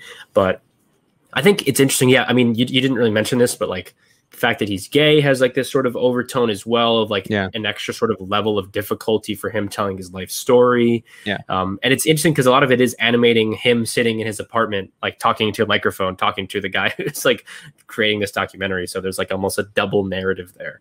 Um, and it's i- interesting the fact that you know that it's him telling the story.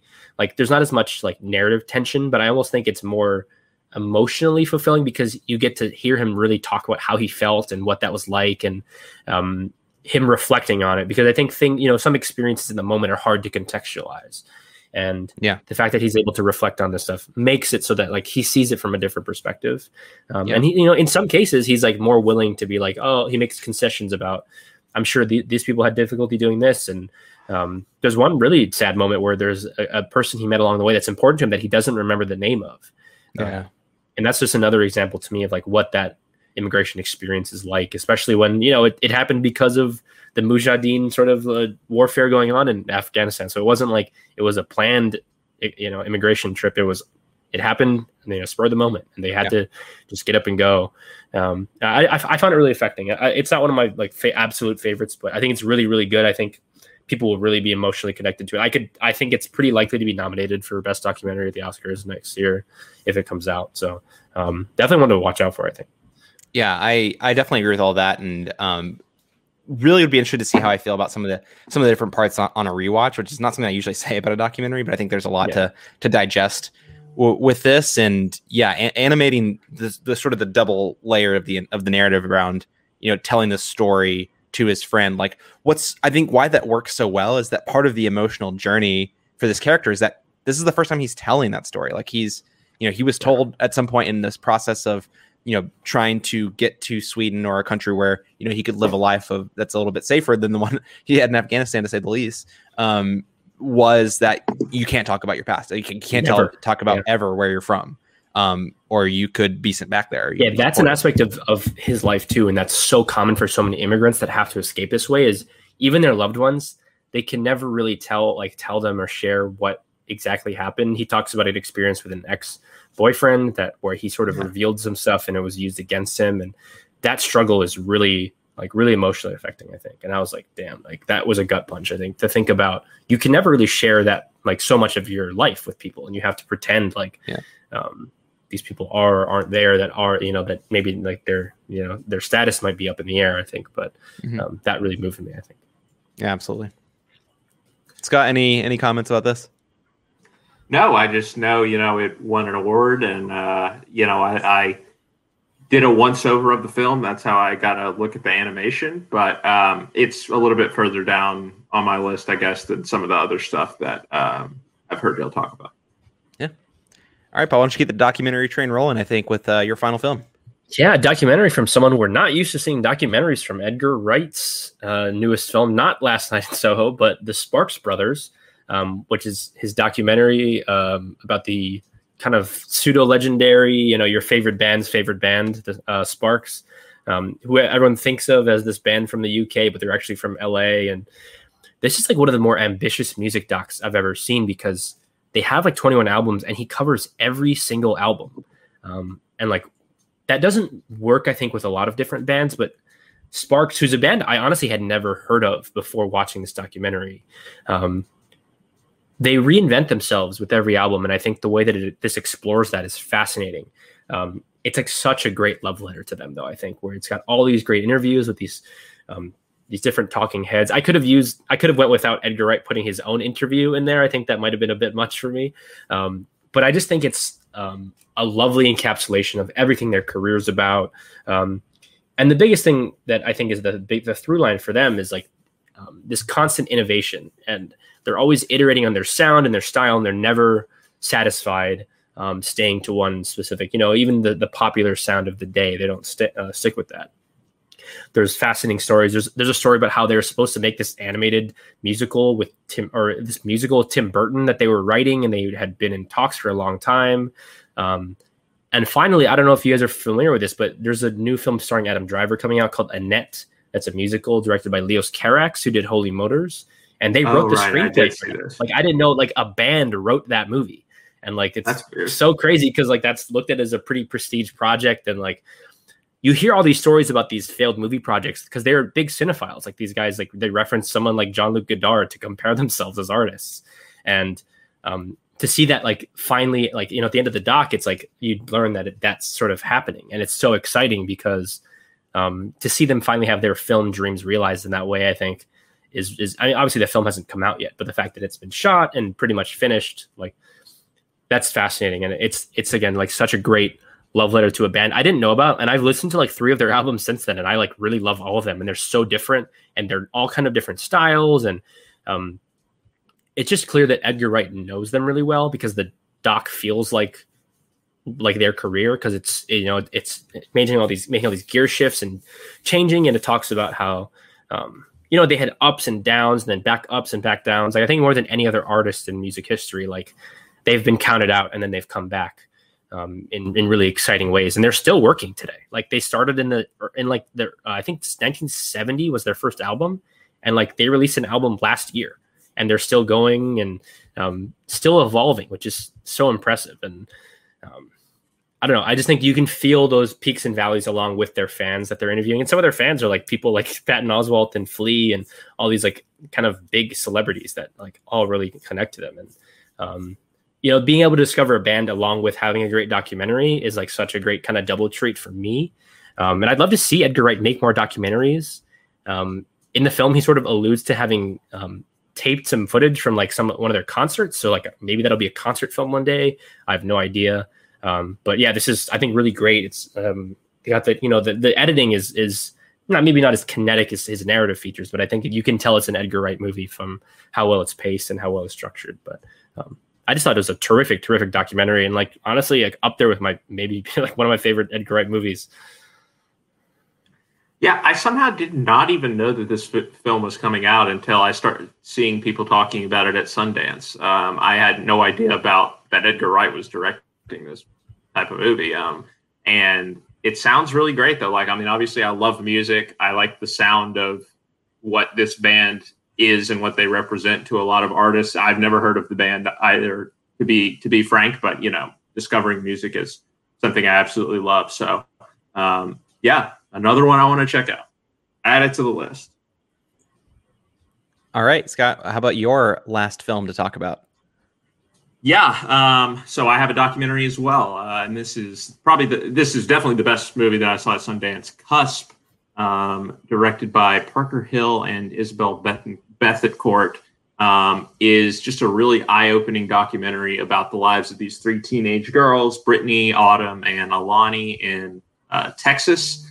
Um, and you know, there's been a lot of conversation around this film and sort of the documentary ethics of it, almost, and um, whether it uh, is it's too exploitative, I guess, the these girls' situation that they're, you know, that what should they really be filming certain things, or you know, is this the time to put the camera down and actually, you know, try to help this person? But I mean, I think that's what they are trying to do by making this film is, um, is you know, raise awareness about, you know, sexual abuse and physical abuse and um, you know, a lot of things that you know a lot of these dark things that teenage girls are having to face nowadays um, particularly well i mean all across america to be honest with you. Um, and i think that for me like i didn't have any ethical issues with the film. I think it, there's not really like it's more what they talk about that is the disturbing part. It's not necessarily stuff that you see like happening. Um, you know the shooting of the guns and stuff is you know one thing but you don't actually see like abuse really necessarily going on. It's more them talking about it. But i think you know this is kind of the thing that a lot of people have latched onto about it is the way that they talk about it is that it's just so normal and so routine and such a um, everyday part of their lives that they don't even really think about it i mean they're they're talking about actual rape happening multiple times in the movie and it's just like you know it's it's just another piece of gossip, right? Like it, you know, it, it, it might you it might as well have been. I don't know. I was trying to think of some other stereotypical piece of gossip, but the point is the the gravity of of that you know situation is diminished because it is so regular and routine in these girls' lives. Uh, something that stood out to me as well was sort of just their positive attitudes throughout a lot of the film, despite what they're going through. Um, like I, I, don't know how they're able to remain hopeful and optimistic despite some of the stuff that they've had to undergo. But like every time they meet some new guy, which happens a few times in the movie, it's like, oh, this is he's the one, right? He's not like the other guys, and there's all you know that that that insistence, which I think speaks to the immaturity somewhat maybe of the subject matter uh, uh, or of the you know kids. But and the guys um, are often of a certain age, and it is not often yes. of the same age as the women. No, not at all. The girls, I suppose, that are in this film it's Wooderson from Dazed and Confused, I guess. But um, no, um, I, I, think that um, this movie is just a really eye-opening look. Again, it reminded me of like Catherine Hardwicke's film Thirteen, um, which is obviously a narrative movie, but um, and just totally unflinching. Like I think that uh, you know th- this is not a film as much as I liked it, as much as I admired it, and that I'm going to return to because I think it a lot because I think it is hard to watch, just like 13 is as well. Um, but I think this is, you know, a story that needs to be told. These are multiple stories that need to be told. Um, and I think it's a really fascinating look at sort of the cycles of abuse that um, you know these teenage girls have to face. You know, we we see that a lot of times it starts in the family, right? They don't have a father, their father is abusive to them. Um, it's just there's not any positive male influences in their life, really. Well, the um, one I mean, is it autumn? Is it autumn that has? That's true. Her, dad, her dad is all right. Like he's yeah, a good. He's he can't, can't, leave his house. It seems like because he's on some sort of breathing mm-hmm. machine. But like, yeah, he, like, and, autumn's, and it sucks because he's clearly like so he can't be as active in her life as like you would want him to be. Obviously, as a father, so it's like he's stuck in the house. So like, he doesn't really almost doesn't matter. He's a good father because like he can't really yeah. be there for her in the same way. I guess yeah, but uh, I think this is a you know again a really eye-opening film. I hope that people will watch this, even though it's not easy to watch, even though it you know spares no. Um, I can't think of the word that I'm uh, I want to say, but um, it doesn't hold anything back. It doesn't hold anything back, um, and you know it really tells their lives for what they are, which is often pretty sad and grim. But um, I think you know suggest offer some suggestions about why that is the case and hopefully maybe how we can make it better. So I think it's a it's a strong piece of work, and yes, it does have Linklater vibes. I have to throw it in there, just you know, my token comment. Um, I, so I think I, I appreciate the film a lot beyond that, I mean, I heard this comparison going in, so this might be why it's framed this way, but it did have some Minding the Gap energy for me in terms of like a film about the failure of men, of, about masculinity, and like about a specific sort of um, social issue to overcome. This is like slightly different because again, like um, this is about sexual trauma, and like that's a, really difficult thing to talk about and to see.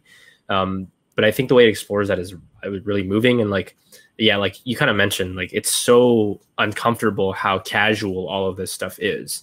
Um, and the way they describe it is if it's like you know so and so's dating this person is the same thing as going through these traumatic experiences.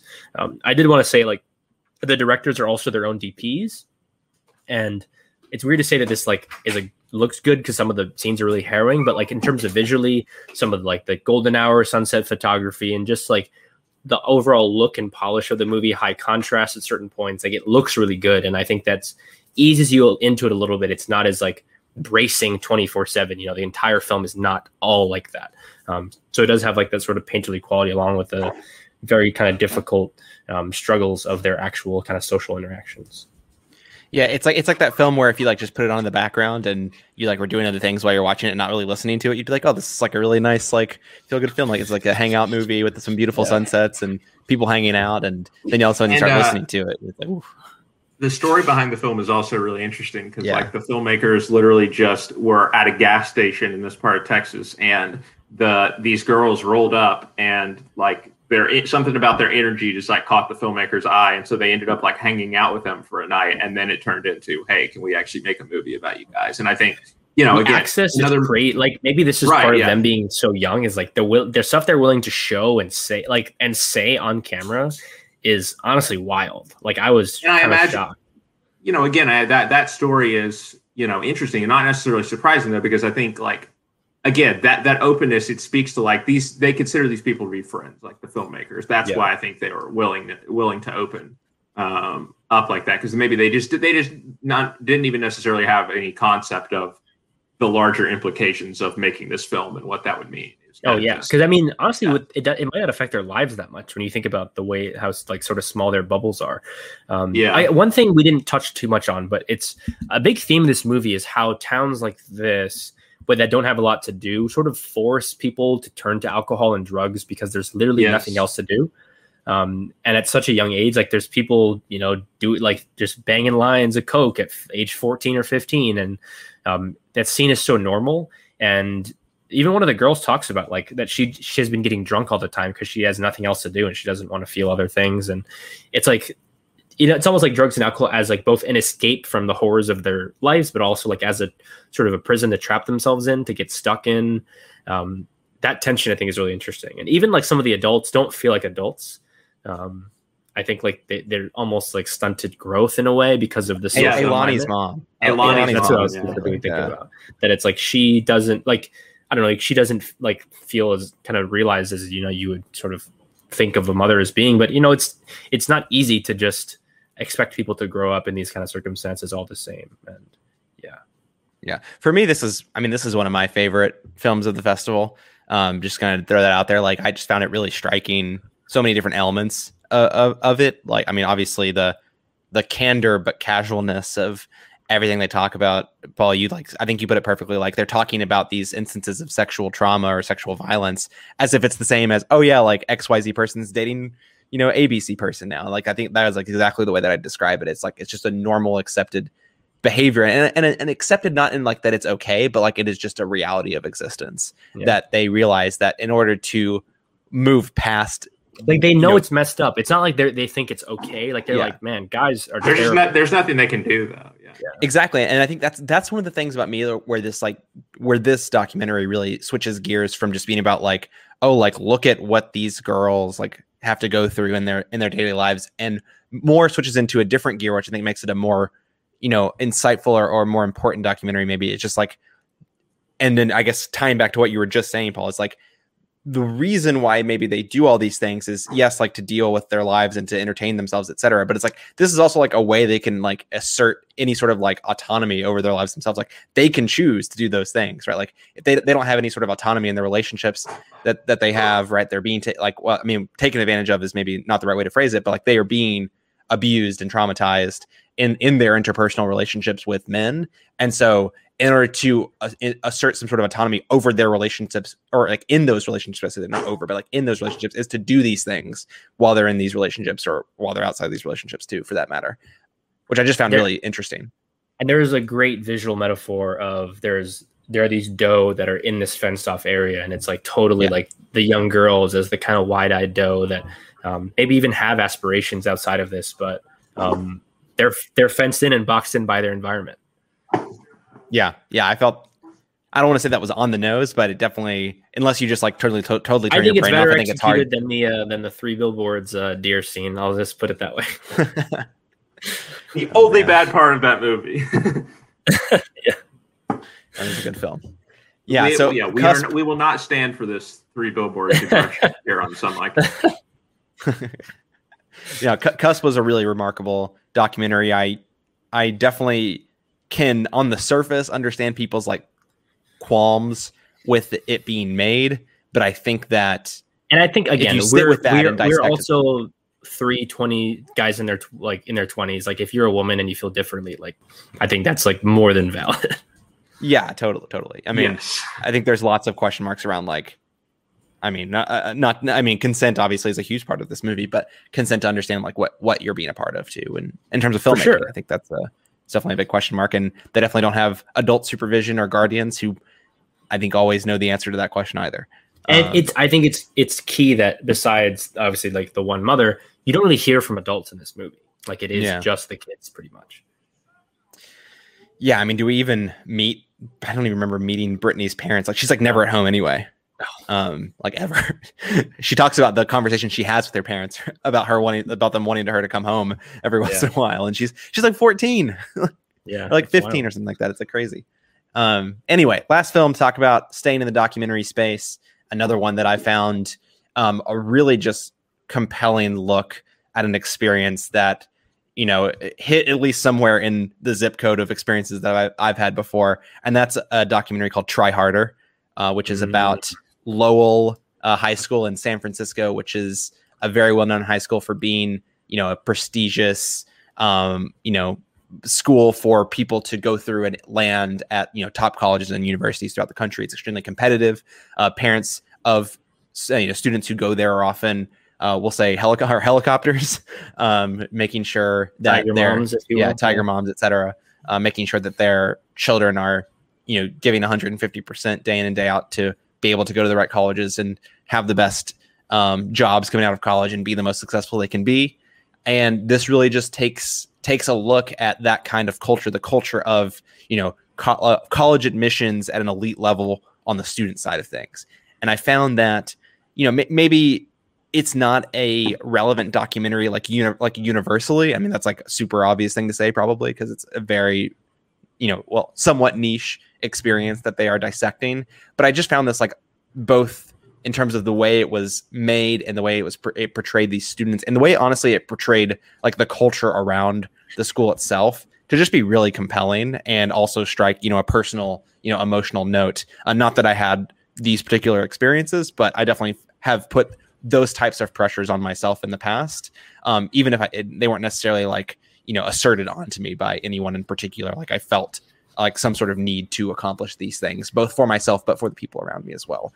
And debbie debbie lum who is the director here of this film who um you know just does a remarkable job i think and, and to connect it to something like cusp and to be talking about it for cusp is like she clearly just has like a very deep connection with these students that she that she follows over the course of their senior year of high school. Um, obviously i think I, I would imagine I shouldn't say obviously, but I would imagine her relationship with them is a little bit different than Parker Hill and Isabel Bethencourt with the people from um, from Cusp. But this film still feels like a deeply personal story, but is all but you also know that it's it's true for a lot of people who go through this experience, at least at Lowell, if not on a wider scale than that. And I just found something about this like really arresting, um, the way it was made. It just reminded me so much of a lot of my high school experiences, to the even down to you know the relationship that these students that at least some of these students have with one of their one of their teachers uh, mr shapiro who i just found like you know as someone who you know grew up with, without a dad like finding a father figure in a teacher at, during a formative time in high school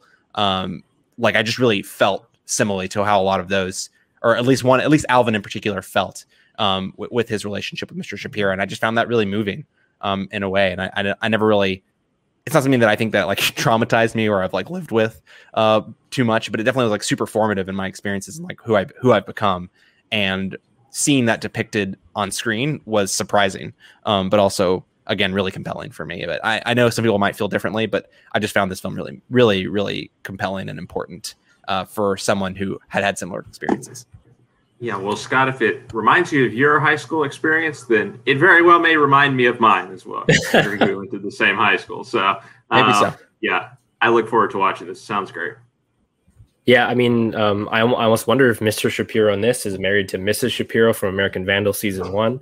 Um, but no, I mean, um, I mean, yeah, a lot of this like is pretty familiar to me, honestly. Like I didn't go to a high school like this, but in as far as having, you know, the Asian parent high expectation education thing is like very real and very serious. And like especially among my peers and people around me here, um, that was such like it echoed so much of my experience as well. I think like there's a moment in this movie that um, to me typified the whole kind of movie, and it's Alvin finds out he did not uh, he did not get into UCLA.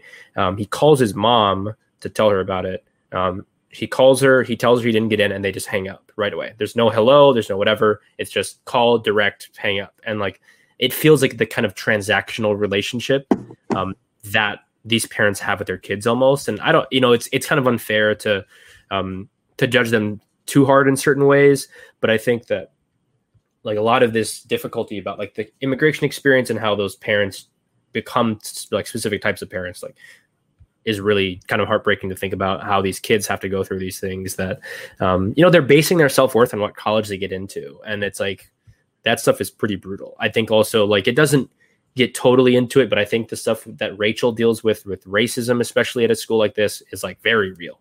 Um, like being a, a black student in like a environment that doesn't have, have a lot of black students and you're succeeding like people to- like that is totally a thing where people will assume that you only succeeded because of your race and because of all these other things. And um, there's some interesting ideas where they sort of get into some affirmative action stuff. Don't totally get into it fully. Um, but yeah just you can feel the environment of this kind of pressure cooker high school and like the expectations for these kids is, is ridiculous. And they st- even still like so many of them um, you know they get in certain colleges and they're great schools and like schools that I would have loved to get into, but to them it's like crushing that they didn't get into Brown or Cornell or Stanford, and um, it just it's a bummer because then it, you, you can tell that they bring that they carry that baggage into their college. You know, if they're going to like UC Santa Cruz, they might not um, think of it as like an, a thing to celebrate and something to be excited about. Um, and the kids are so socially awkward too. Like, you know, you, yeah. you have that sex ed class where like they're trying to crack these awkward jokes and they compare everything to school.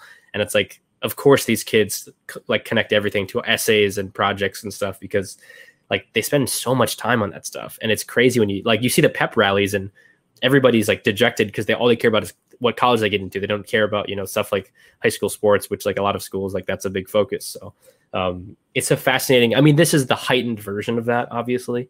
But there's yeah. again i think there's a lot of universality with this and the the asian american um, school experience with with parents who are from um, originally from their home countries. Yeah, that's one element that I guess I didn't really touch on is that the a lot of the premise of this school is that there's there not not only are a lot of the parents like you know tiger moms, helicopter parents, etc. It's particular there is a particular subtext of ethnicity t- being tied to mm-hmm. a lot of what's going on, um, both from I mean, I think there's there's lots of threads that they pull on. They, they don't see all of them to to conclusion, which I think is one thing that I would have liked them to to dig deeper on. Although he probably could have at that point just made like a a, a whole mini series, a docu series out of it, probably. But uh, I yeah, this was really really good stuff. I think that the Q and A actually having you know I think three of the like they had Rachel, um, Ser- is it Serena? I think I can't remember the the tennis player's name off the top of my head. Oh, I forget. Also, yeah, but no, I know who you're talking about. Yeah, I'm sorry. Serena Williams. Yeah, really? I know it's crazy. She went to Lowell High School and she's like only a junior in college right now, apparently. Um, and uh, I is it Ivan who's the who's the really awkward tour guide. Yeah, um, he's amazing. and, and then and then Alvin, who I think is really he, he was the standout for me, not because I thought like I particularly resonated with his experience, but just like I think that his awkwardness manifests itself in him just being like just like purely authentically himself like a hundred thousand percent of the time oh yeah his um, dancing is is iconic yeah uh, I really, would love to see. I, I, don't know if you guys are familiar with Michael Apted's like Seven Up series, where like they revisit. Yeah. I would love to see these kids in seven years, see what their lives look like, see how like they're sort of changed. If you know, if any of them are have like changed career paths, or if they're closer or more distant from their parents, like that would be fascinating to me. Just because like it, this is such a tense moment in their lives, you don't know what's going to come next for them. Give them yeah. the hoop dreams treatment. Yeah. Oh, Look, all you got to do is go watch the Q and A because it's been three years since the film was actually shot because it was shot in I think they were class of 2017 in high school. Yeah. So it's been actually quite a few years to listen to them talk about what their experiences are like now in remote learning environments in college. Is uh, it was definitely interesting, um, and how they feel about the decisions that they made too.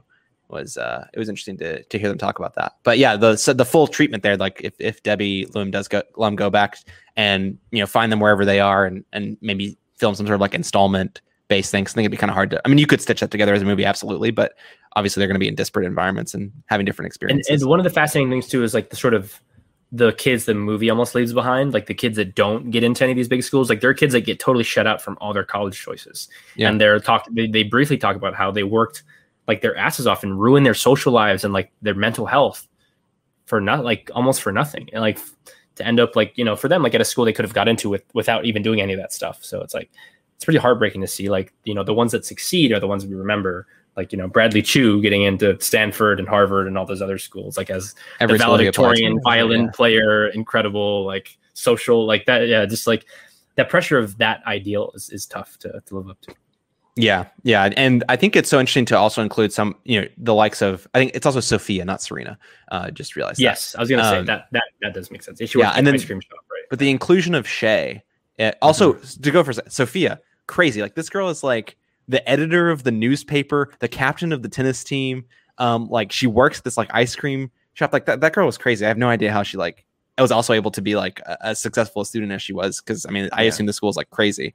Um, but anyway, the inclusion of Shay was such a really interesting one because for the longest time I didn't really get why he was being so included. Like obviously he was, a, you know, he was on the accelerated path and in quotation marks there because he was taking classes with seniors, uh, the physics class in particular.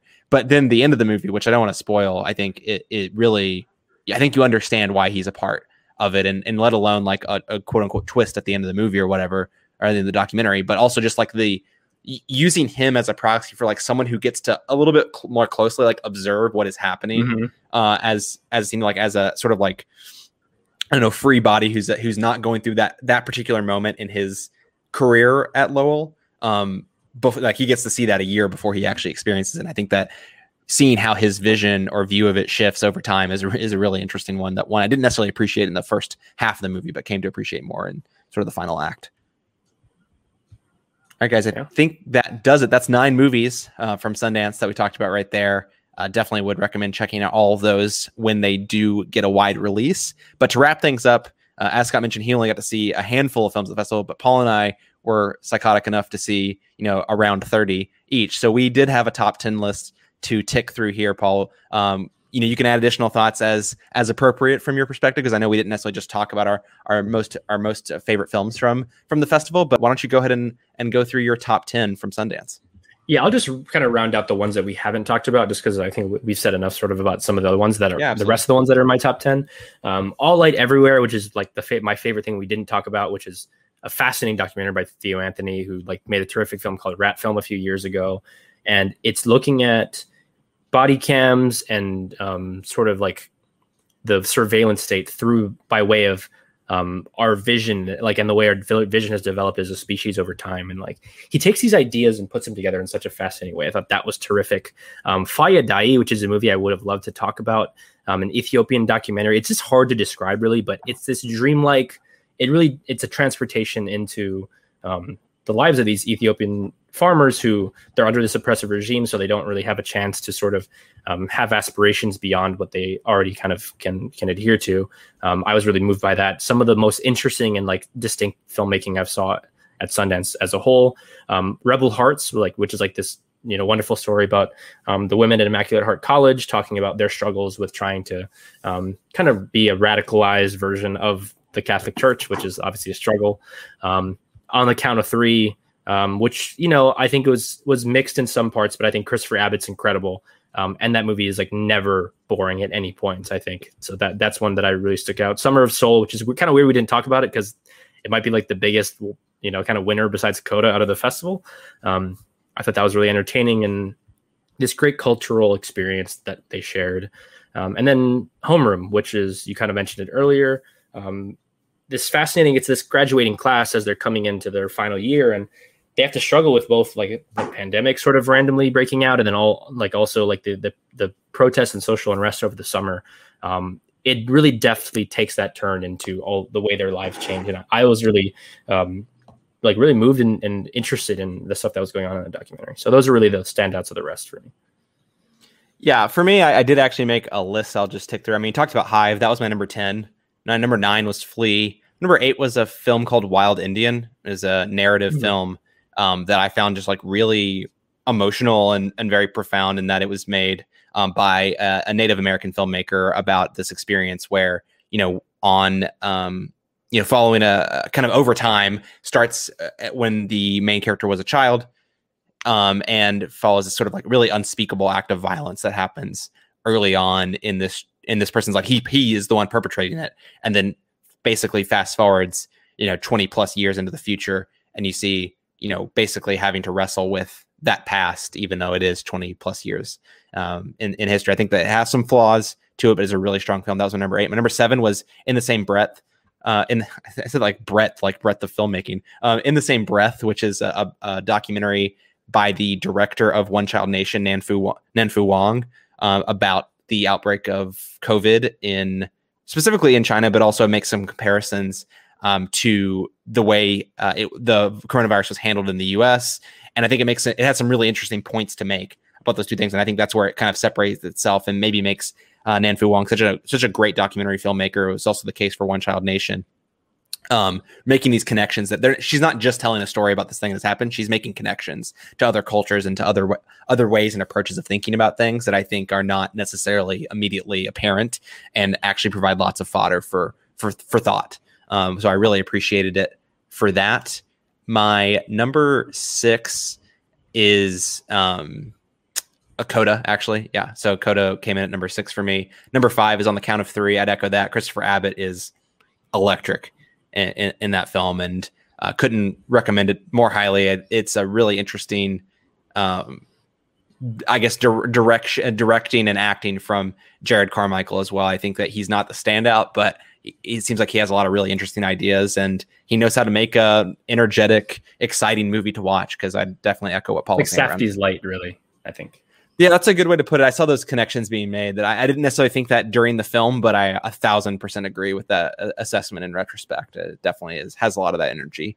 My number four was All Light Everywhere, which is the documentary that Paul was talking about. I really appreciate what Theo, how Theo Anthony constructs the story that he's telling here and the narrative of his documentary. It really feels it, it kind of speaks to my more like academic side of, and in college and you know being a psychology major, it's talking a lot about psychology or at least referencing a lot of uh, psychological topics, and it's also the it feels very structured as if it were an academic paper itself, right? Like obviously it's not the exact same because that wouldn't make for a very good movie, but the way he structures the setup, the sort of study that he's doing, and then what he views as sort of like the outcome of of his analysis. I found just to be a really interesting way to set up your story. Uh, not one that I see very often. I really want to check out Rat Film, which was uh, his his first documentary that he made. My number three is Mass. My number two is Cusp, and my number one is Try Harder. So that's my list, and I think that will do it for episode 128 of Some Like It Scott. Big thank you for to Paul Oyama for coming back on to do another episode with us. We can't we can't Catch make him an official next week again. No, I'm just kidding. I was about to say we can't make him an official co-host because uh, his name isn't Scott. But yeah, that's honorary true. co-host. Yeah, Paul Oyama. Yeah, if you can do something about that, we can. I got off scot free, I guess, of that one. So, Oof. Hey. hey. all right, and that's why he's never coming back. No, I'm kidding. um, all right, uh, guys. Uh, any socials you, you want to shout out or Paul? Uh, yeah, just follow me on Letterboxd. Really, search my name, Paul Oyama. Um, you can find my Twitter too, Paul underscore Yama, but mostly Letterboxd. Just if you want to find out what I'm watching, what I'm thinking about, what I'm watching. Yeah. There you go, Scott. What about you? Paul was on First Cut. Also, check out First Cut. They That's have true, great yeah. stuff on their channel. Um, yeah, uh, at Scarby Dent, Twitter, Letterboxd. Yeah, I uh, I would like to just note that uh, my uh, best of 2020 since the episode just dropped, I you know have to throw out my entire list now because uh, Nomadland is definitely my new number one after seeing it last night. But you know, I kind of thought that that was going to happen. I think I even called my shot a little bit on the episode. And said, to be to be frank, like as much as I love Possessor and think everyone should see that film, Nomadland is in a league of its own for me from 2020. Yeah, I was half concerned that you'd spend all of your time on our Sundance podcast talking about just Nomadland. You'd be like, yeah, actually, this is a good film, but I'd like to go back and, and talk more about Nomadland now because, uh, but we will have a anyway, podcast David about Nomadland in a couple weeks. yeah, exactly, exactly. And you can find me at you know Twitter, Letterboxd, I think pretty much everywhere at, at Shelton two zero one three. You can also follow our podcast on Twitter as well as um, on Patreon at www.patreon.com slash mediaplugpods. There's a bunch of different reward tiers. Check it out. Subscribe uh, and support us however you can. If not, that's okay. You can still find us on pretty much any podcast service, Apple Podcast, Spotify, wherever you listen to your podcast. Where we re- appreciate if you rated, reviewed, subscribed, shared, all that stuff. And I think I have said enough. We will be back next week with a double review episode to make up for all the reviews we haven't done. I guess a double review of Malcolm and Marie, as well as Judas and the Black Messiah, which did debut at Sundance, though I don't know if any of us watched it there. Paul, did you watch it there? I waited because there's distribution. Yeah, yeah. HBO Max coming out uh, next week. Actually, I guess of time of this release, like a couple days. So keep an eye on that. We'll be talking about those two movies next week. And so until then, for Scott Harvey and Paul Oyama, I'm Scott Shelton. We'll see you next time.